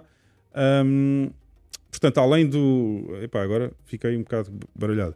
Uh, o, o, short, além de estar a, a pôr em causa a própria Bitcoin que ele lá pôs, porque pode ser liquidado num mercado que é quase sempre bull, não é? Tirando aqueles pequenos períodos bears pelo meio. A, a própria quando Bitcoin. ganha, está a ganhar um ativo que desvaloriza. Exatamente, exatamente, era isso que eu ia dizer. Portanto, quando ganha, quando ganha, está a ganhar um ativo que já desvalorizou. Portanto, portanto tem essa desvantagem. Um, por isso eu já fiz short algumas vezes, mas foi mais numa perspectiva, ainda ao início, quando estava a aprender, também para perceber como é que funcionava o mercado da alavancagem ou leverage. Uh, mas eu, por princípio, não faço short a Bitcoin. Uhum. O que eu poderia fazer se tivesse à espera de um bear market era talvez. Uh, eu ainda não te expliquei como é que funciona a minha estratégia. Que eu normalmente eu digo sempre às pessoas. mas é assim, eu tenho 90% do meu portfólio está em hodl, eu não toco, a não uhum. ser que haja um caso de vida ou morte, uhum.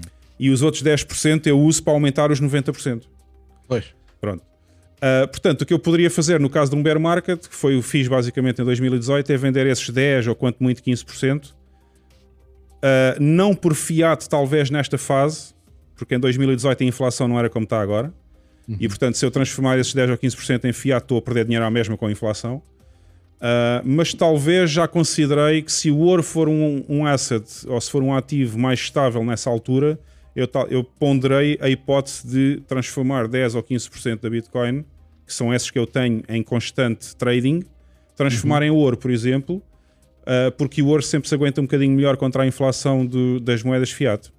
E depois Muito voltar bem. a investir novamente quando ela estiver cá mais abaixo, uh, uhum. voltar a entrar no mercado. Basicamente é tu, tu fazes leverage trading, é isso? Fazes leverage? Eu já fiz tudo, já fiz leverage, uh, shorts e longs, faço spot trading também. A grande maioria hoje em dia é spot. Eu já deixei de fazer leverage há algum tempo. Pois. Pois. eu, nunca fiz leverage, não tenho assim muita. porque já é um ativo que já tem muita volatilidade, não é? Mas eu fazia, mas eu fazia com eu fazia com derivativo, com, com futuros em settled em dólares. Uhum. Uh, fazia na Binance, grande parte fazia na Binance, também fazia alguns na Kraken. A Kraken também tem uma plataforma de futuros bastante boa, funciona muito bem e até tem menos problemas de falhas porque tem menos pessoas. A Binance está muito sobrecarregada. Uhum. Uh, e eu usava bastante a Kraken também, e, mas usava sempre os settled em, em, em, dólares para não estar a pôr em causa as bitcoins que eu tenho. Pois Portanto, qualquer fiat que eu tivesse podia usar nos futuros, uh, tra transformava em, em USDT uhum. uh, e com esse USDT então fazia o trading de leverage. Ok. Eu vejo, pá, eu vejo imensos canais de YouTube a dizer, pá, vai ao Fimex, vai ao Bybit, eu nem nunca abri esses sites. Eu já fui ao Bybit. consigo perceber, é pá, abres isso e ganhas logo 3 mil dólares de bónus. Isso para mim é, é estranho. Pá, não é bem assim. Minha. Mas como é que alguém abre uma conta e ganha logo 3 mil dólares de bónus? Ah, eles não se importam de dar até 10 mil dólares se for preciso, já sabem que tu vais perdê-lo todo lá, porque os futuros estão desenhados para tu perderes o dinheiro todo. Portanto... Exatamente, aquilo deve ser um, aquilo só pode ser uma espécie de um casino em que ele diz, pá, este gajo em menos de um mês vai perder isto outra vez. Eu não recomendo, eu não recomendo trading de leverage a ninguém que não seja muito experiente. Eu próprio posso dizer que não tive grande sucesso no leverage, mas também não perdi muito. Portanto, uhum. uh, ao fim destes anos todos, mesmo assim, foi para mim difícil ficar um bocadinho acima do valor inicial de investimento. Portanto, é complicado. Só muito pouca gente Porque é que ganha. FIIs altíssimas, é? Cada vez que não, não são as FIIs, não são as FIIs. São, é, às vezes um bocado a inconsciência das pessoas, porque o leverage funciona desta forma tu hoje em dia podes fazer leverage até 125 vezes na Binance, por exemplo. A Binance dá, podes fazer 125 vezes de leverage, que é uma coisa estu completamente Sim, estúpida. Varia 1% já deste. Exatamente. Exatamente. Mas o que a maioria das pessoas não percebe, e eu vou reduzir um bocadinho o leverage, só para explicar a quem está aqui a ouvir, se calhar pode, pode não saber. Uh, se tu fizeres leverage de 5 vezes, basta uma oscilação de 20% para ficar sem nada. Ok? É tão simples quanto isto. Se nós formos olhar para a Bitcoin como ela fez agora a correção, uh, fez 22%, por exemplo, esta correção que ela fez dos 69 mil até agora. Uhum. Ou já fez um bocadinho mais, acho eu. Uh, portanto, era o suficiente para uma pessoa que não põe um stop loss ficar sem nada. Ok? E, e, às vezes as pessoas não têm a noção de que ah, se eu puser 25 vezes posso ganhar muito mais, yeah, mas também pode ser liquidado mais rápido. Sim, sim, sim. Portanto, claro. às vezes não têm essa noção. Uh, se leverage 5 vezes, basta uma oscilação de 20%. Uh, caros amigos que estão a ver, 5 vezes já é uma estupidez de leverage, seja em que mercado for. Mas essas Bybits ganham dinheiro como? Porque também cobram 5 vezes a FII, não? Deve ser leverage. Não, não. Uh, não, as FIIs, as FIIs, eles ganham dinheiro nas FIIs, obviamente, e ganham porque tu tens que estar sempre a pagar uh, os. os uh, além das. Hã? Juros de, do empréstimo. Os juros do empréstimo, obviamente, eles cobram uma parte ao, ao, aos tipos que, que, que, dão a liquidez, não é? Porque muitas vezes uhum. nem sequer é só a própria exchange que dá liquidez. Também há pessoas que deixam lá as moedas em, em, com yields uhum. e, e, eles usam essa liquidez para fornecer os empréstimos para fazer o leverage. E portanto, não só ganha uh, nas FIIs, quando tu fazes uh, portanto, as entradas ou saídas do mercado, como também se a própria exchange fizer parte dos empréstimos, do, dos funding rates, também vai buscar dinheiro aí. Portanto, uh, a eles convém-lhes sempre que tu sejas liquidado, como é óbvio. Pois, porque, pois. Se, porque se tu fores não, liquidado, fica uma composição. Eu, eu penso é, se qualquer pessoa te dá 3 mil e não sei quantos dólares para abrir uma conta, pá, deve estar prestes a ser roubado em montante superior a isso, não? E depois não é só isso, e depois é aquelas pessoas que têm acordos com eles, que são grandes influencers no Twitter Também e no ganham, YouTube, claro. E que levam as pessoas para lá com essa história de ganharem mil dólares logo assim que se registram e 1500 e não sei o quê. Uh, e eles próprios também estão a ganhar. Portanto, eles ganham sempre uma porcentagem do que a pessoa perder. Uhum. Portanto, vê bem como é que isto funciona. A maioria das pessoas não tem noção de como é que isto funciona no backstage, uh, por trás das cortinas, mas há, há um esquema montado para levar o dinheiro todo às pessoas e elas nem dão por isso. É isso, é isso. Trading bots e tudo e mais alguma coisa. Epá, não sei. Tudo isso me cheira estranho. Eu gosto de passar de. Tenho, tenho os meus ativos e acabou. Olha, estava aqui alguém a perguntar, eu, eu deixei passar, uh, quanto é que se ganha de juros no investimento? Eu acho que foi o Nuno Cardoso, eu acho que ele está a referir quanto é que se ganha de juros nas Bitcoin Bonds. Deixa cá ver. Uh, yeah, é isso mesmo. Nuno Cardoso. Um, Ganha-se de juros quanto? Portanto, eu acho que ele estava a fazer esta pergunta quando nós falamos das bonds. É 6,5% ao ano. Uh, e a partir do quinto ano começas a ganhar também um prémio uh, sobre o investimento que eles fizeram nas bitcoins. Portanto, aquele, metade daquele bilhão vai ser investido em bitcoins, são 500 milhões de dólares, e o que resultar desse investimento na bitcoin vai também ser distribuído. Não sei exatamente se é 50%, como disse o Pedro, mas uh, deve andar à volta disso. 50% do retorno desse investimento em Bitcoin vai também ser distribuído pelos premiums que vão ser dados às pessoas que investiram nas bonds.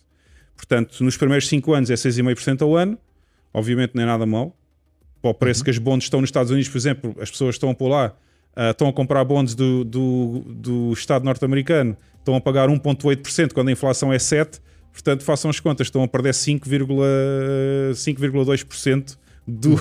da capacidade do seu dinheiro, do poder de compra.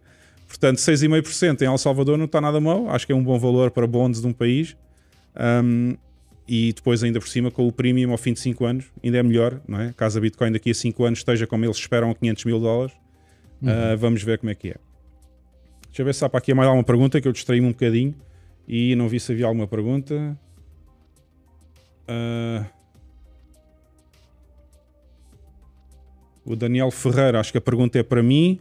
Fazes trading de cripto apenas? Uh, neste momento sim, neste momento sim, mas estou, a ponderar não só os Bitcoin Bonds, como também o ouro, como já falei há uns minutos atrás. Se por acaso uh, vir, eu vir que vamos entrar mais uma vez em bear market durante algum tempo, compensa talvez transformar alguma Bitcoin em ouro para não perder a inflação do fiat. E portanto, nesse caso, teria que investir em ouro. E também estou registado na Degir, que é uma plataforma de ações, e portanto também Uh, estou a iniciar-me agora no mercado de ações norte-americano. Vamos ver como é que isto corre. Mas aí é mais. Uh, aí o retorno é mais curto, portanto eu não estou a investir muito dinheiro aí, obviamente. Mas comprarias ouro físico? O quê? Barras de ouro ou moedas de ouro? O quê? Por exemplo, sim, barras de ouro. Ou... Eu não gosto dos derivativos do ouro. Pois, uh, fazer investimento em ouro, eu preferia comprar as barras de ouro, exatamente. Mas isso que em Portugal compras isso onde? Onde é que isso compras nos.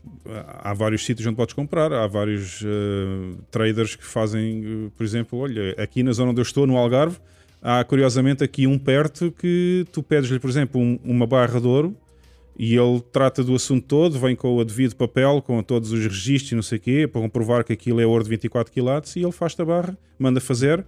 Acho que é uma empresa no Porto que faz uh, para onde eles mandam o ouro que compram às pessoas, não é? Aquele ouro que as pessoas vão vender às lojas do ouro e, e depois é derretido, é transformado em barras de ouro no Porto, numa empresa, não sei se é em Gaia ou se é no Porto, que ele mostrou-me também. E a barra de ouro volta e ele já mostrou várias barras de ouro com os papéis, tudo, como deve ser, não sei o quê, portanto. Mas é mesmo ah, uma empresa, é, um processo, é uma empresa. Mas é um processo um bocado sinistro, pá, não é? Pá, não sei. Parece, mas é assim, eles às vezes até têm lá já as barras, não precisas estar à espera. Trazem mesmo barras que foram derretidas, não sei, eu, não sei. É um processo engraçado. Eu por acaso não conhecia bem, mas é, é, como eu depois, entretanto, tive a oportunidade de acompanhar um bocado o processo. Uh, aquilo basicamente funciona assim: as pessoas vão vender ouro às lojas, não é? Aquelas lojas compram ouro. Sim, sim, que sim. surgiram há uns anos como, como cogumelos aí por todo lado. Uhum, uhum. Uh, e o que é que acontece? As pessoas vão vender o ouro, aquilo é basicamente retiram todo e qualquer tipo de outros artigos que estejam junto às joias, não é? E ficam só com o ouro.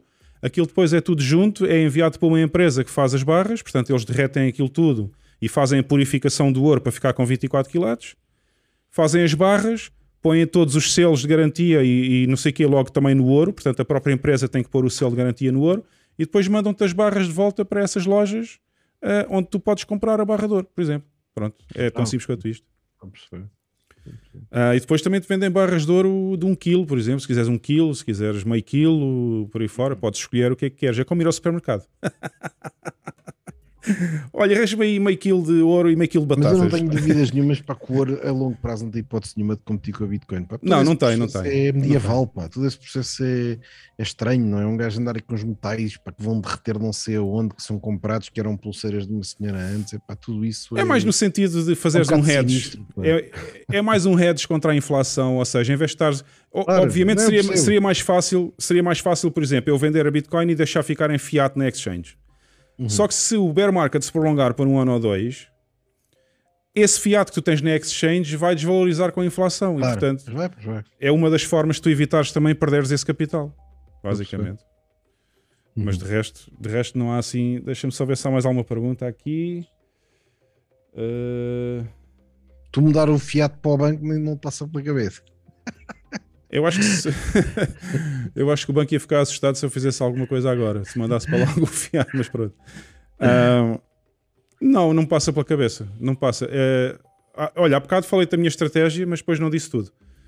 Portanto, além dos 90 versus 10, que é o meu portfólio, o que eu faço normalmente é manter o menos dinheiro possível nos bancos. Tenho, tenho duas ou três contas bancárias, mas nunca tenho mais do que 300, 400 euros em cada uma.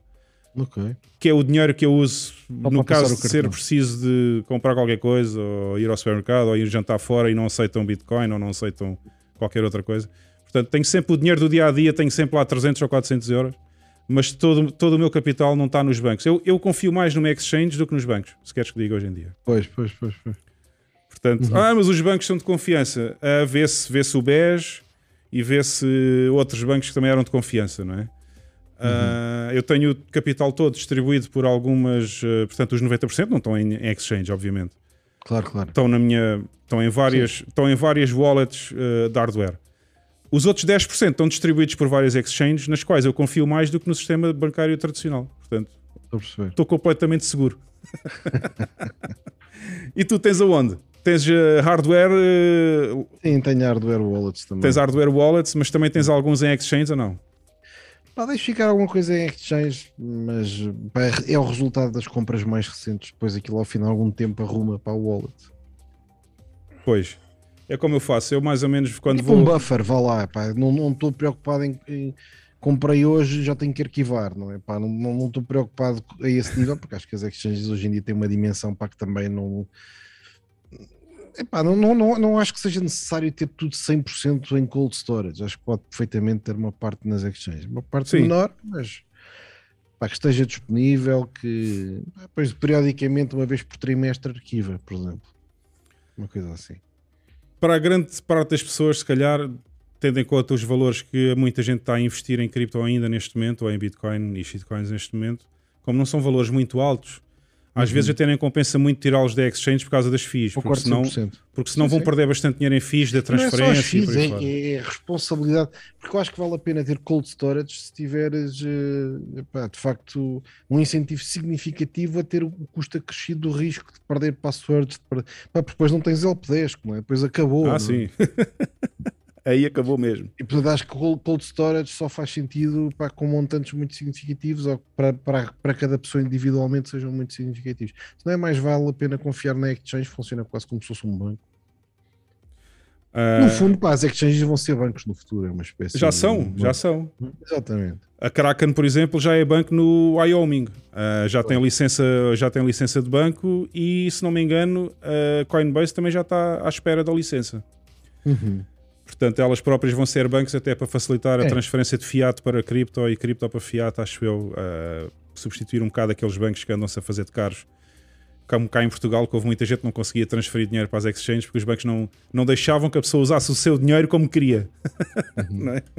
Portanto, está aqui outra pergunta que acho que também falhou há bocado e o Goku está a fazer um trabalho fantástico. Obrigado por estar aqui a ajudar a realçar as perguntas que eu deixo passar às vezes. Não acham que se o BTC ultrapassar o USD, se o BTC ultrapassar o USD, não vão ser criadas estratégias para impedir que a BTC porque o Estado gosta sempre de ter o controle. Eu acho que para impedir que a BTC ultrapasse o dólar ou que suba, talvez. Acho que falta aqui uma palavra na pergunta. Uh, mas isto basicamente é se. A pergunta é basicamente se não acham que qualquer dia o Estado vai pôr regras para tentar controlar a Bitcoin. Basicamente é essa a pergunta. O que é que achas, Pedro? Eu acho que, eu, eu acho que se, uh, se agora usar aquilo que se calhar tu não concordas, mas uh, enquanto olharmos para Bitcoin como um ativo digital, não vejo nenhuma razão para o Estado ter qualquer preocupação com isso. Epá, a pessoa pode ter casas, pode ter carros, pode ter quadros, pode ter diamantes, pode ter. Uh, epá, o que quiser, não é? Pode ter o que quiser, literalmente. Coleções de discos de vinil, pode ter uh, coleções de sapatilhas, pode ter, epá, pode ter literalmente o que quiser. Epá, uhum. Pessoas que por acaso gostam de uma coisa invisível que se chama Bitcoin. Mas não, não percebo que é que. Enquanto olharmos para isto assim, uns gostam de colecionar sneakers, outros gostam de colecionar Bitcoin. Pronto. E cada um tem as suas razões. Há pessoas que fazem coleções de cromos, é pá, é idêntico. Não vejo, epá, não vejo motivos para, para tornar isto mais complicado do que isto. Ah, mas vale muito. Está bem, mas quanto é que vale o imobiliário todo o planeta? Vale mais do que isto. Portanto, são mais ou menos 450 trilhões de dólares de imobiliário. Portanto, ainda temos muito a caminhar até chegar lá. sim, sim. Eu acho que é só por ser uma coisa invisível, para incorpórea, para que, que soa mais a estranho. Mas à medida que as gerações vão avançando, as pessoas têm, pá, têm skins do Fortnite que também pagaram pá, e vão começar a perceber que as skins não são escassas, mas a Bitcoin é escassa. E, pá, pronto, vão começar a perceber as diferenças, vão perceber que um ativo digital tem tanto valor como um ativo físico e tem tantos motivos para ter. E, pá, e, a, e a pouco e pouco. Hum, epá, acho que se vai tornar normal, vai se tornar normal. neste momento, é, eu, eu, acho que no princípio era estranho, agora se calhar estamos na fase em que é excêntrico. Epá, os excêntricos que têm, mas já está a caminhar rapidamente para mainstream, não é? Para, está a evoluir para mainstream rapidamente. Nem toda a gente vai pôr tudo em Bitcoin, mas há pessoas que vão ter epá, 1% do que tem em Bitcoin, 10%, dão 0,1% da Bitcoin ao neto, epá, não sei. Mas vai começar a espalhar, não é? Eu acho que, Mas os... acho que não vale a pena complicar muito e, e, tornar o discurso demasiado sofisticado. Mas eu acho, que, eu acho que a grande questão foi quando, quando El Salvador decidiu criar a moeda legal, foi aí que os bancos centrais começaram-se a assustar um bocado mesmo. Por isso é que a Cristina Lagarde farta-se de vir a público e dizer Bitcoin não é moeda, Bitcoin não é moeda, Bitcoin é um ativo altamente especulativo. Uhum. Uh, portanto, o grande medo dos bancos centrais, acho eu, neste momento, é que os outros países comecem a tornar a Bitcoin moeda legal. Pois. Um... É pá, porque eu acho que eu, eu percebo, por exemplo, um, imagina um país como, como El Salvador, que é, que, é, que é um país pequeno, não é? Se eles inventassem mesmo uma moeda tipo Fiat, criada por eles, alternativa ao dólar, a malta não ia reagir mal, mas ia dar umas risadas a dizer quem é que vai aceitar isso? isso não é trocado por nada, pá, por quem é que confia em vocês? Vocês amanhã imprimem mais não sei o quê. O que lhes dá força é eles dizerem assim: não, mas é que eu não controlo nada disto. Exatamente. Eu posso ser o maior corrupto, o maior ladrão, não sei o quê, não consigo influenciar a Bitcoin.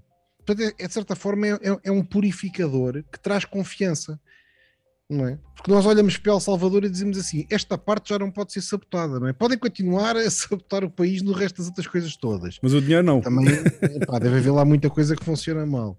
Mas esta parte está arrumada, epá, porque eles não têm controle. É, é, é, quase como se nós, epá, não sei se, teríamos, se chegássemos no escudo, dá-me ideia que ainda era pior do que estar no euro. Ao menos assim não estragamos tanto. não é? é? Para estragar é preciso convencer mais malta. Pá. Eu acho, exatamente, eu acho que em termos. O passo seguinte é dizer ninguém consegue estragar. Pronto. Bom, pelo menos uma coisa era certa: se tivéssemos continuado no escudo, não tínhamos que levar com as políticas do Banco Central Europeu. Uh, como fizeram os ingleses, por exemplo, que também não saíram da, também não saíram sim, da Libra. Sim. Mas eu acho que o escudo, se ainda existisse, tinha uma desvalorização, ou seja, tinha uma inflação Giro. superior, um rate de inflação superior ao do euro. Sim, e portanto, ainda era capaz de prejudicar mais a economia aqui em Portugal. Portanto, aí era complicado. uh, houve aqui outra pergunta, deixa-me ver. Alguém perguntou o que é que eu acho da Coinbase. Uh, só para não demorar muito tempo, porque acho que pronto, não é bem o que se pretende aqui. Uh, mas pronto, a Coinbase para mim é totalmente legítima, é, é uma das melhores exchanges. Tecnicamente, às vezes tem algumas falhas. Quando há muita volatilidade e o pessoal quer fazer muitas transações, eles às vezes não aguentam, a infraestrutura cai e fica um bocado inacessível mas do, do, outro lado é completamente, no meu entender, é das mais legítimas e das mais credíveis exchanges que existe. É completamente regulada nos Estados Unidos, está em bolsa, uh, nunca tive um problema com eles, nada. Portanto, até hoje sempre foi, sempre foi um dos meus pontos de entrada de euros para entrar no mundo da Bitcoin e também um dos pontos de saída para entrar em euros novamente quando eu preciso. Portanto, totalmente legítimo é, é a minha resposta. Não sei se o Pedro quer dizer alguma coisa. Se tem experiências com a Coinbase ou não, não sei. Eu também uso. Eu uso várias. E, pá, concordo. Acho que sim, cotado na bolsa bem, me inspira confiança, de facto. Depois não temos as minhas mãos no fogo por nada, mas. Exato, eu nunca ponho as mãos no fogo por ninguém, mas se me perguntarem assim, confias mais em ter o dinheiro na caixa de depósitos ou na, ou na Coinbase, eu prefiro ter o dinheiro na Coinbase. Pronto, é a minha resposta e acho que diz muito. sim, sim, sim. Uh, o Nuno Cardoso está a perguntar se El Salvador, em termos de impostos, é idêntico ao Dubai. Uh, eu sei que no Dubai há muita coisa que não existe em termos de impostos. Uh, não os conheço na totalidade. O que eu sei na totalidade, porque já estive a investigar bastante, é sobre El Salvador. Quem for uh, residir ou ter empresas na Bitcoin City vai ficar com 0% gains tax, 0% de, de IMI, o nosso IMI em Portugal, ou seja, não vai pagar IMI, uh, não vai pagar, uh, ou seja, todos os impostos que vocês conhecem, menos um, vão deixar de existir na Bitcoin City em El Salvador. Portanto, não se paga qualquer imposto, a não ser o nosso IVA, uh, que eles também vão ter uma espécie de IVA quando as pessoas vão às compras, mas que vai ser apenas 10%. Todo e qualquer outro imposto que vocês estejam habituados em Portugal, seja o imposto sobre o rendimento, seja o IMI, seja o IMT, seja o que for, em Portugal tem dezenas de impostos diferentes.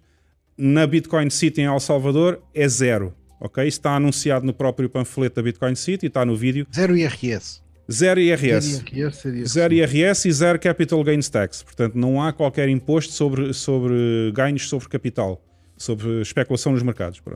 Uhum. Um, e zero emissão. E ele ainda depois lá no fim, por acaso foi engraçado, porque eu tenho o vídeo no F Money News já agora. Se vocês forem à homepage aqui do canal, e aproveito também para divulgar os outros dois canais, se forem aqui à homepage do canal no YouTube, vão ver que há outros dois canais também, o F Money Podcast e o F Money News. Uh, o podcast é falado em inglês, é onde eu faço as análises técnicas e também entrevisto algumas pessoas, mas de outros países que não falam português.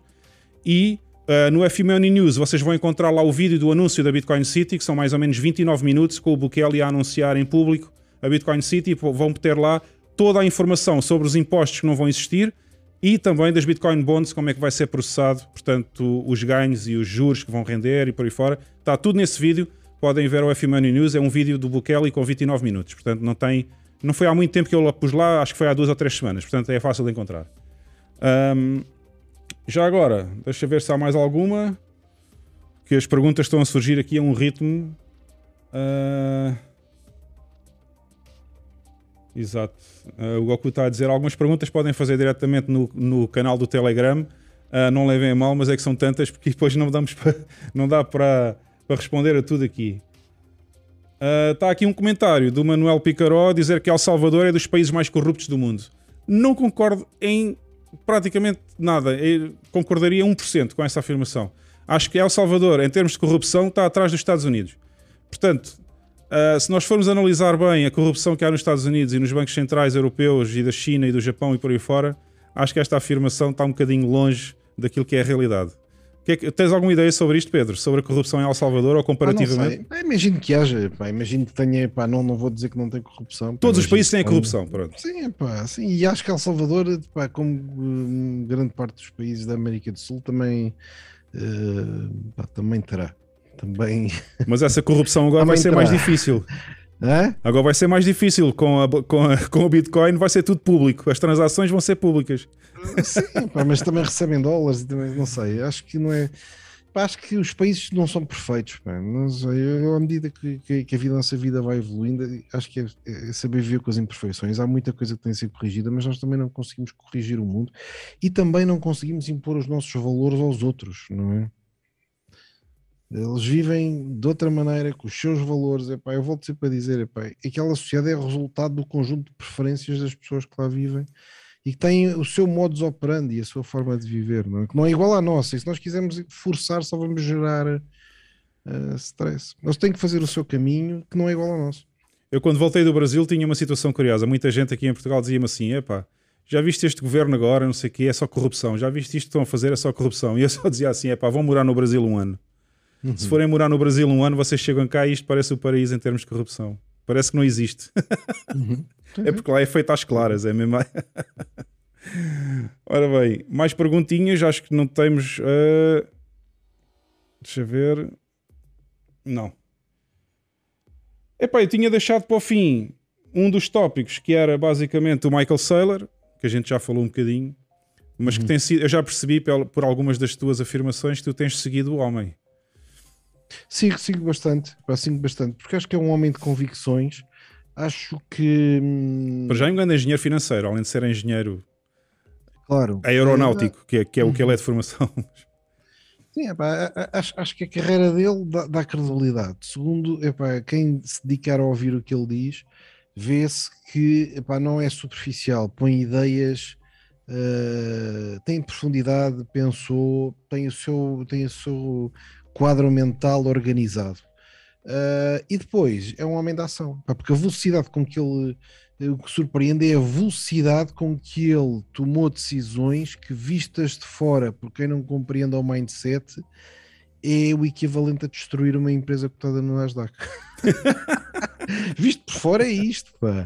não é? Para uma pessoa qualquer, não, não, não orange pilled, portanto, não, não convencida do valor das bitcoins, é um tipo que pede bilhões emprestados para comprar algo invisível.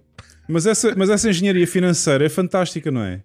Porque ele descobriu, ele descobriu a fórmula para fazer um ataque aos bancos centrais, um ataque entre aspas, um ataque aos bancos centrais com as suas próprias armas. Uhum. Porque quem pede dinheiro emprestado com juros praticamente a zero ou entre 0 e 5% e uhum. tem um retorno anual na Bitcoin entre 100 e 200%, obviamente não há outra forma. Porquê que não? Não é? Como ele dizia na entrevista ao Tucker. Pá, eu, eu, eu acho que ele tem, ele, ele tem duas coisas. Uma é coragem significativa. Sem é? dúvida. Porque nós podemos estar convencidíssimos que aquilo é certo, mas uma coisa é estarmos de fora a dizer é pá, fantástico, grande herói, pá, não sei o quê. Outra coisa é o dia a dia de, pá, se tiveres 5 bilhões de dólares em bitcoins, varia 1% e são 50 milhões, são 50 milhões para o galheiro. não é? Uh, e portanto, se varia 10%, são 500 milhões, não é? 20% é um bilhão fora. Exato, exato. E portanto, tem coragem significativa e tenho a certeza absoluta que, por mais convicção que tenha, tem stress e ansiedade elevadíssimas com esta operação. Porque é impossível não ter, não é? Começa-lhe a tocar o telefone sem parar de investidores, de acionistas, de uh, analistas que querem saber o que é que se passa, ele a ver as situações aqui. Pá, tem que ter, por mais certezas absolutas que tenha, só se for completamente inconsciente. Esta é uma. A segunda que ele tem, tem duas coisas que poucas pessoas têm. Uma é este nível de coragem financeiro e o segundo é a capacidade de se financiar sem dar as bitcoins como colateral. Não é? Porque ele financia-se pura e simplesmente com o cash flow da, da MicroStrategy, não é? Exatamente. Uh, Ou bonds, bonds da própria empresa. Exatamente. Exatamente, e portanto ele não é liquidado se, se, se, se, se a cotação da Bitcoin cair, não lhe vendem as Bitcoins, não é? uhum. ele fica com menos colateral, não é? mas uh, e portanto isso permite-lhe aguentar os ciclos de uma forma diferente do que alguém que vai a um Bybit e mete lá um vezes 25 e aquilo vai tudo para o galharão. Ah, mas ele, não faz, mas ele não faz investimento com leverage, ele só compra no spot, ele só compra mesmo é o ativo, exatamente. É, ele financia-se, ele conseguiu separar as duas coisas. É? Exatamente, é? ou seja, no fundo o que ele está a fazer é leverage, mas sem ser liquidado. É isso que eu estou a dizer. ele é super tem inteligente. capacidade de financiamento pela MicroStrategy, independentemente do que ele faz com o dinheiro. Aliás, uma das emissões que ele fez foi a juro zero, não é? Exato, a primeira. emitiu as obrigações a juros zero, só que são convertíveis em ações da, da MicroStrategy. Portanto, o investidor diz ou fico na mesma, fica zero, ou se as ações subirem, troco isto por ações que depois valem mais. Uh, e ele ainda fez outra coisa. capacidade de fazer isto, não é? Ele ainda fez outra coisa. Ele fez buyout aos acionistas que não concordavam. Exatamente. Ou seja, ah, não concordas? Então nós oferecemos-te um premium nas ações e dá cá as ações de volta. Pronto. Uhum. E só queremos cá pessoal no barco que esteja de acordo com a rota da navegação. Sim, pá, de outra maneira. Ele, ele, ele, planeou muito bem, é isso que eu estou a dizer. Ele, ele, tem, ele tem de facto muita coragem, tem capacidade rápida de execução. É, pá, realmente surpreende a velocidade com que ele uh, fez esta jogada. E em terceiro lugar, uh, epá, executa, executa mesmo concretamente, não é?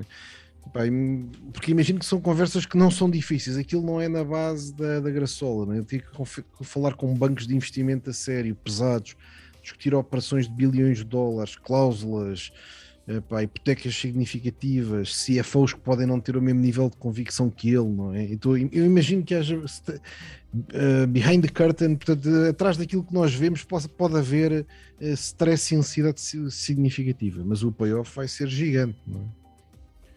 Eu acho que o payoff daqui a 10 anos pá, vai ser perfeitamente. E não é só isso, e, e, e, depois não é só o papel que ele teve na MicroStrategy, quer dizer, é o papel que ele tem como evangelizador da Bitcoin hoje em dia, é isso, é isso. a nível mundial. Sell your house.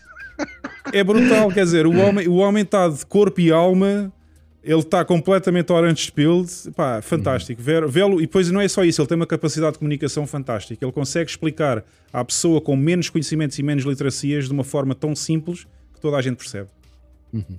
É fantástico o papel dele, não é? A vida dele também está completamente hipotecada. A vida dele está completamente. Está uh... bem, mas quem tem 7 bilhões em Bitcoin não está muito preocupado com isso. não é? Epá, não, ele, ele, tem, ele, ele, tem as dívidas, não é? Ele tem as dívidas, porque repara que as eh, eh, ele, ele tem as dívidas. Se as bitcoins desaparecessem, só sobravam as dívidas.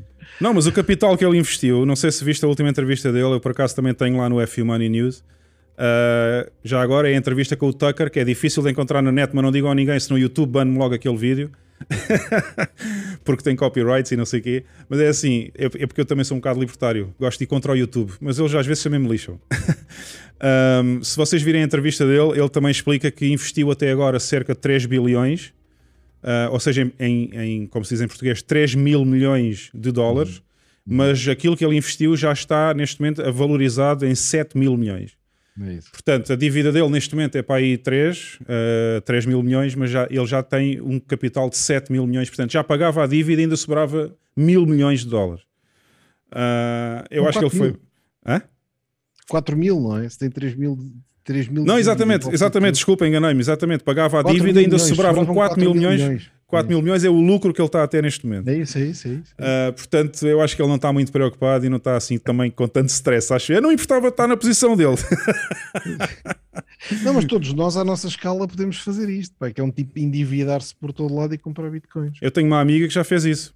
uh, tenho, tenho uma amiga precisamente que fez isso, não foi nessa escala do Michael Saylor, mas uh, foi, foi um créditozito bancário pessoal uhum. que neste momento já está triplicado.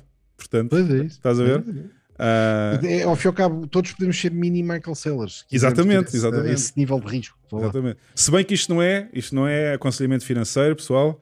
Ninguém está aqui a dizer para irem vender as casas e hipotecar a vossa vida toda. Eu não, não. faço isso, posso já dizer. Eu por acaso já fiz. Eu já transformei o, o, o, património imobiliário todo em Bitcoin, menos a, menos a casa onde vivo neste momento. Uh, mas pronto, epá, Pedro, acho que falamos quase tudo mas eu não te perguntei quais são os planos para o futuro. Não só em termos de Bitcoin, mas também na tua vida empresarial. Uh, quais são os planos que tens? Ah, em termos de bitcoins, os meus planos são simples: é continuar a comprar. Ainda hoje comprei para comprar com regularidade. Fazes DCA, não é? Sim, epá, não necessariamente num sentido rotinado de todos os dias ou todas as semanas, mas epá, se vejo que há um dip, normalmente buy the dip. Pronto, é isso que eu tento fazer. By the fucking deep, como se chama dizer. tento, tento fazer isso e pá, não, não me estressa absolutamente nada que caia, até vejo às vezes com algum interesse para, para quebrar a monotonia do, do sideways trailing.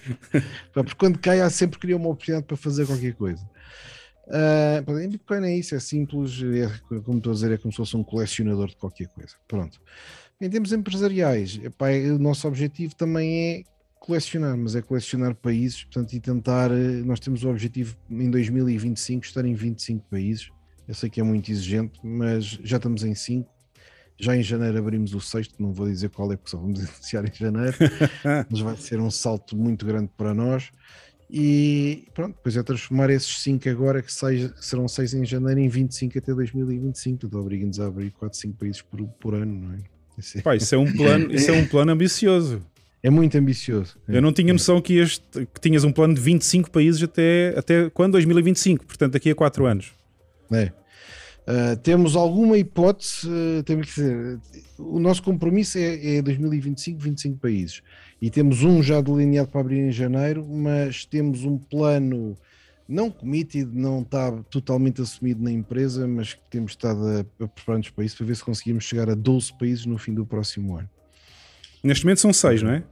Neste momento são cinco, são em cinco. janeiro abrimos o ah, sexto exato. e, portanto, no, no, próximo ano mais do que duplicar os cinco que temos agora. Interessante. Mas é exigente. Não vou perguntar os países, não vou perguntar os países porque isso está no segredo dos deuses, certeza, mas uh, El Salvador está lá no meio ou não? Não, neste momento não, não está. Neste ah, ainda não está. Oh, não, não, Pensava que ias abrir um escritório na Bitcoin City. Não, posso dizer em abstrato. nós temos, nós temos, uh, eu disse, temos, na Europa temos dois, Portugal e Espanha. Em África temos dois, Nigéria e África do Sul. Uhum. Uh, nas Américas temos Brasil. Portanto, falta-nos a América Grande, não é? Falta-nos okay. os Estados Unidos, não é?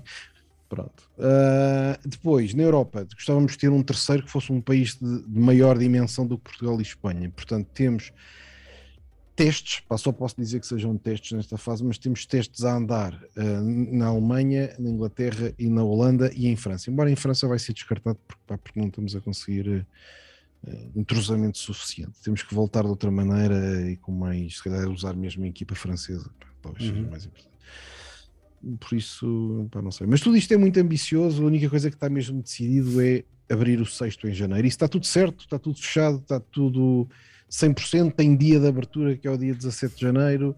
Uh, está tudo já completamente fechado e portanto, está em processo de execução. Os outros epá, são vontades, mas uh, podem mudar. Também se nos puserem imensas regras às viagens, às vacinas, aos passaportes, eu não sei que nada disto é possível. Nós já uma vez tínhamos quase, estávamos a preparar para abrir a Alemanha foi no fim de 2019, depois no início de 2020 puseram-nos tantas regras que tivemos que suspender. Epá, era impossível abrir um país novo se não conseguimos ir lá.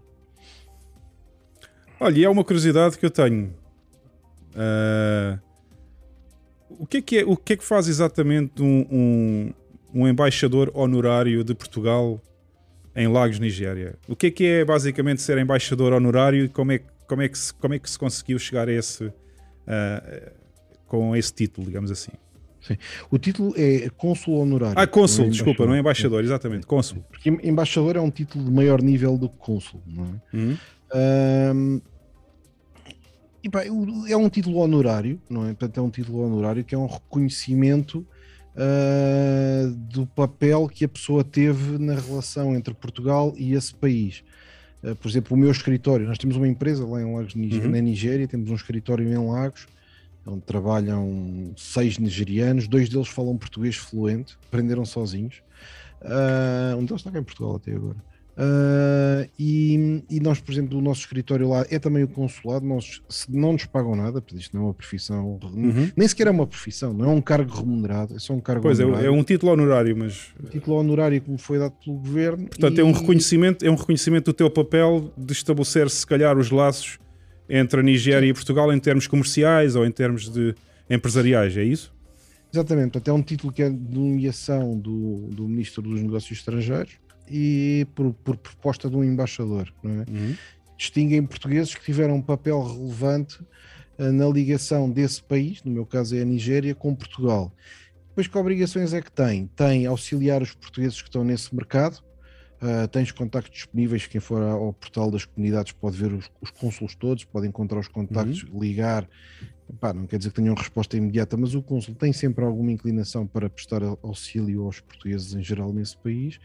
No nosso caso, como temos infraestrutura, carros, colaboradores, escritórios, pomos isso também gratuitamente uh, a ser usado pelo, pelo Estado português e, portanto, o nosso escritório também foi distinguido como consulado honorário quer dizer que qualquer português em Lagos que esteja perdido, que precise de ajuda, pode-se dirigir ao nosso escritório e a nossa equipa vai ajudar. Ah, que interessante. É, olha, não fazia ideia disso, pensava que era só um título honorário por reconhecimento, mas afinal vocês fazem mesmo, uh, ou seja, fazem mesmo o papel de um consulado normal, caso seja necessário. Por acaso não Sim, tinha essa ideia. Mas é mais excepcional, é porque o, o, a embaixada é que tem o, o papel formal, que são diplomatas. Certo, eu não certo. sou um diplomata, não é? Nem, nem, nem, nem, nem quero, de certa forma, sobrepor-me a isso.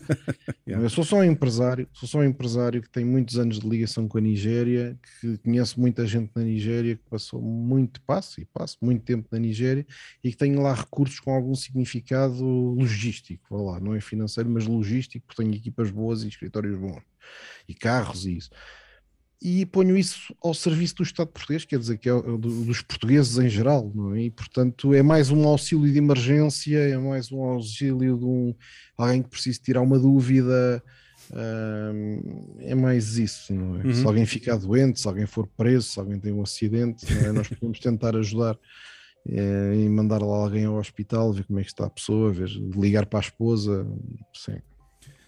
Olha, e como é que está a Bitcoin na Nigéria? É, é, cripto, em criptos em geral, posso dizer isto, Bitcoin sobretudo, mas criptos em geral, são super populares na, na Nigéria, não é? Mas agora tem uma Central Bank Digital Currency nigeriana.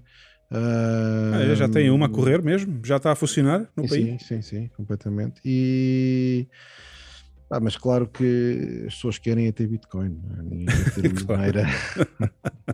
claro. Mas a adoção, tinham, a adoção da Bitcoin. Banido, eles tinham banido a Bitcoin, pá, mas, mas na prática não teve efeito quase nenhum. Pois era isso que eu. Te... Era, era precisamente sobre isso que eu ia perguntar, porque eles, eles tentaram banir a Bitcoin, mas a resiliência e a não censurabilidade da Bitcoin resistiram, não é? Sim, porque ao fim e ao cabo o que acontecia? Eh, as pessoas, eles proibiram, eles não baniram bem, o que eles disseram foi, os bancos não podem fazer transações com as exchanges. Pronto, o que é que isto aconteceu? As pessoas mudaram tudo para stablecoins e depois investem em stablecoins onde quiserem, tiram outra vez para trás, que pá, têm uns tipos que são os pontos de entrada que já não são. E, pá, ao fim e ao cabo, sempre que tu bloqueias, o que acontece é dar força ao black market. Exato. Passa a haver um tipo qualquer, que podia ser tu, podia ser eu, podia ser outro qualquer, que diz: pá, então dá umas notas de outras stablecoins. Exato. Pá, e, há, e, há, e há sempre quase clubes de disso. Pá. Mas a moeda do próprio país não, não parou nada, nada para, nada, nada deixa de funcionar. Não é? E, e, e, a moeda da própria Nigéria, a moeda oficial da Nigéria, é uma moeda que desvaloriza muito ou, ou tem grande inflação? Como é que isso está lá? Tende a desvalorizar, tende, tende a desvalorizar. Mas não é estilo Zimbábue ainda, não? Não, isso também não. Porque a tá... Nigéria, tem noção, mas é, é, é, um país que tem o, o, PIB é mais do dobro do PIB de Portugal, não é? Tem 200 milhões de habitantes, portanto aquilo é um país de uma dimensão perfeitamente colossal, não é? Uhum portanto está mais imune. Epá, é o maior PIB da África. É o maior PIB da África. Maior que a África do Bom, Sul, até? É, é, mas não é, completamente. É, é a maior economia da África não tinha noção e é a maior população da África, não é? E tem uma cultura muito empreendedora e com muita energia e são super dinâmicos, não é? Hum, portanto, é uma economia vibrante, não é? E Lagos é uma cidade, é a Nova York da África, é uma cidade interessante, pá, com tudo, tudo a funcionar 24 horas por dia, pá, pessoas por todo lado, é, é engraçado. E, e em termos de segurança, como é que é? É, é um, é um país seguro em que as pessoas se sentem seguras em visitar ou é um bocadinho mais complicado? É um país muito grande e, portanto, tem áreas que não são seguras e tem áreas que são seguras. Quem for hum. à Abuja, que é, que é o equivalente a Brasília, aquilo é exatamente como se fosse o Brasil ou os Estados Unidos. Portanto, é um uhum. país federal, tem estados, não é? E tem uma capital política que se chama Abuja, que equivale a Brasília ou Washington, nos Estados okay. Unidos. É? Okay. E depois tem uma capital económica que se chama Lagos, que é o equivalente a São Paulo ou Nova York. Pronto. Uh, portanto, quem tiver ou nesta Abuja ou em Lagos, epá, nas zonas melhores, epá, tem bastante segurança. Epá, eu nunca digo, passo lá. É curioso, é como no Brasil, eu também morava em Brasília e era uma cidade em que não se via praticamente criminalidade nenhuma. Mas depois saías à volta, é isso. É pá, aí já é perigoso. Aí não podes ir ali, não podes ir além, não podes não sei o quê, pronto, aí já não se pode. Mas em Brasília, por causa dos políticos, se era o sítio onde estão os políticos todos, aquilo era polícia por todo o lado, aquilo não era incrível. E, e, nos melhores bairros de São Paulo, pá, também é do melhor que há e não há problema absolutamente nenhum. Agora, se um tipo sai dali e for para, para o Brás, que é um dos bairros mais degradados de São Paulo, pá, isso já, já não convém ir, não é? Exatamente. Olha, Pedro, eu estou a gostar muito da conversa, não sei, já deve estar cansado, se calhar. Ah, tranquilo, tranquilo, pá. Estás tranquilo? Tive gosto, pá, tive gosto. Uh, eu, já, eu já esgotei aqui os tópicos que nós tínhamos para falar hoje. Não sei se queres deixar mais alguma mensagem. Uh, não não tem que ser sobre Bitcoin, pode ser uma mensagem qualquer que tu queiras deixar às pessoas que estão a ouvir.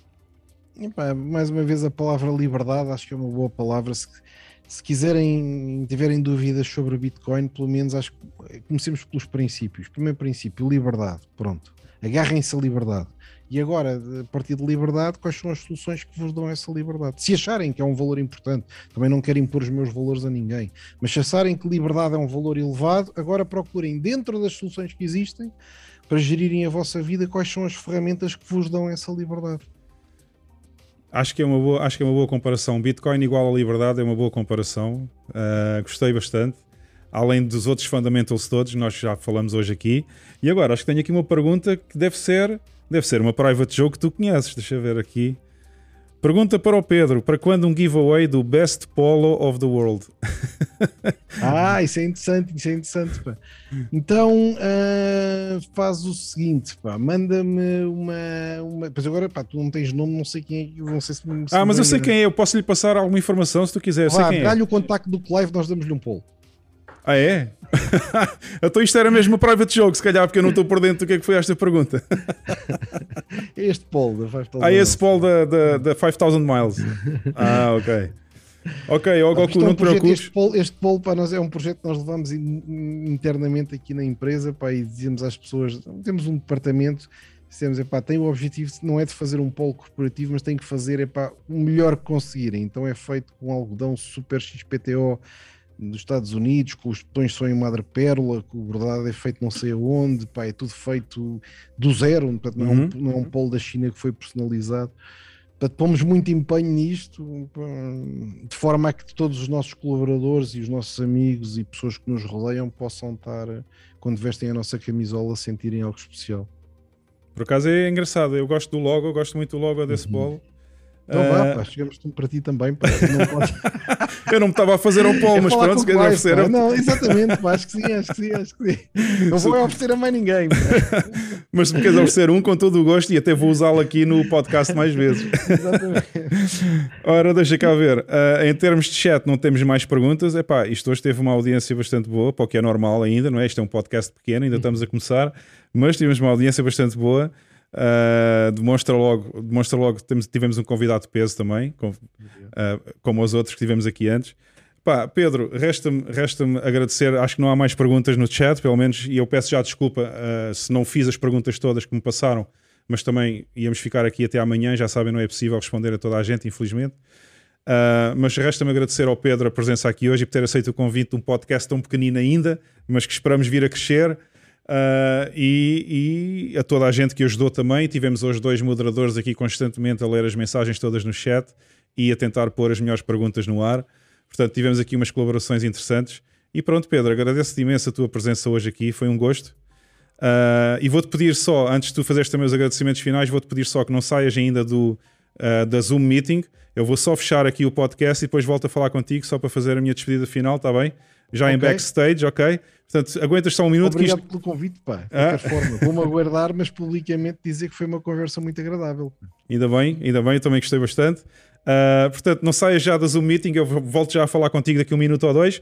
Vou só fechar aqui, então, uh, o podcast de hoje e resta-me agradecer a toda a gente que esteve hoje aqui também no F Money Portugal. Já sabem, pessoal, eu vou pôr aqui só a mensagenzinha normal com aqueles links que vocês podem seguir já sabem, o link em cima é a minha conta pessoal no Twitter, o link do meio é a conta do canal, do próprio canal A Money, uh, no Twitter também, e o terceiro link aqui em baixo é o nosso grupo no Telegram que vocês podem juntar-se, já temos perto de 650 pessoas no grupo do Telegram, podem juntar-se ao nosso grupo, falar connosco, podem falar comigo diretamente também, eu estou lá imenso tempo quando não estou a gravar ou, ou, ou em live stream, uh, e portanto serão recebidos uh, com todo o gosto da nossa parte também no grupo e no Twitter.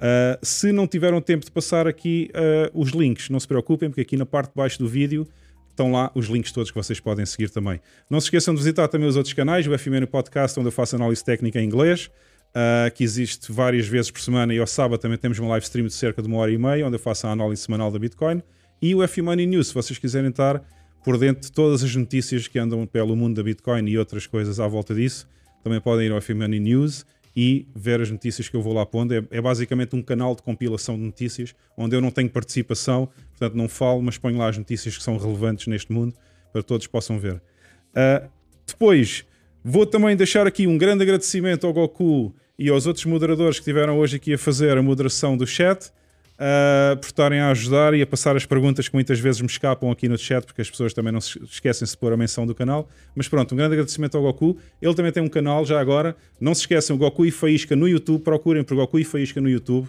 Uh, é um canal extremamente interessante. Nós tivemos aqui o Goku e o Faísca também neste podcast, no, no, episódio número 2. Eles fazem comédia no mundo da Bitcoin e são muito engraçados. Eu farto-me de rir cada vez que vou uh, assistir ao podcast deles. Portanto, façam o favor e vão subscrever também o Goku e o Faísca. Vão se divertir imenso a ouvir piadas sobre o mundo da Bitcoin e as análises técnicas do Faísca são fantásticas, posso dizer.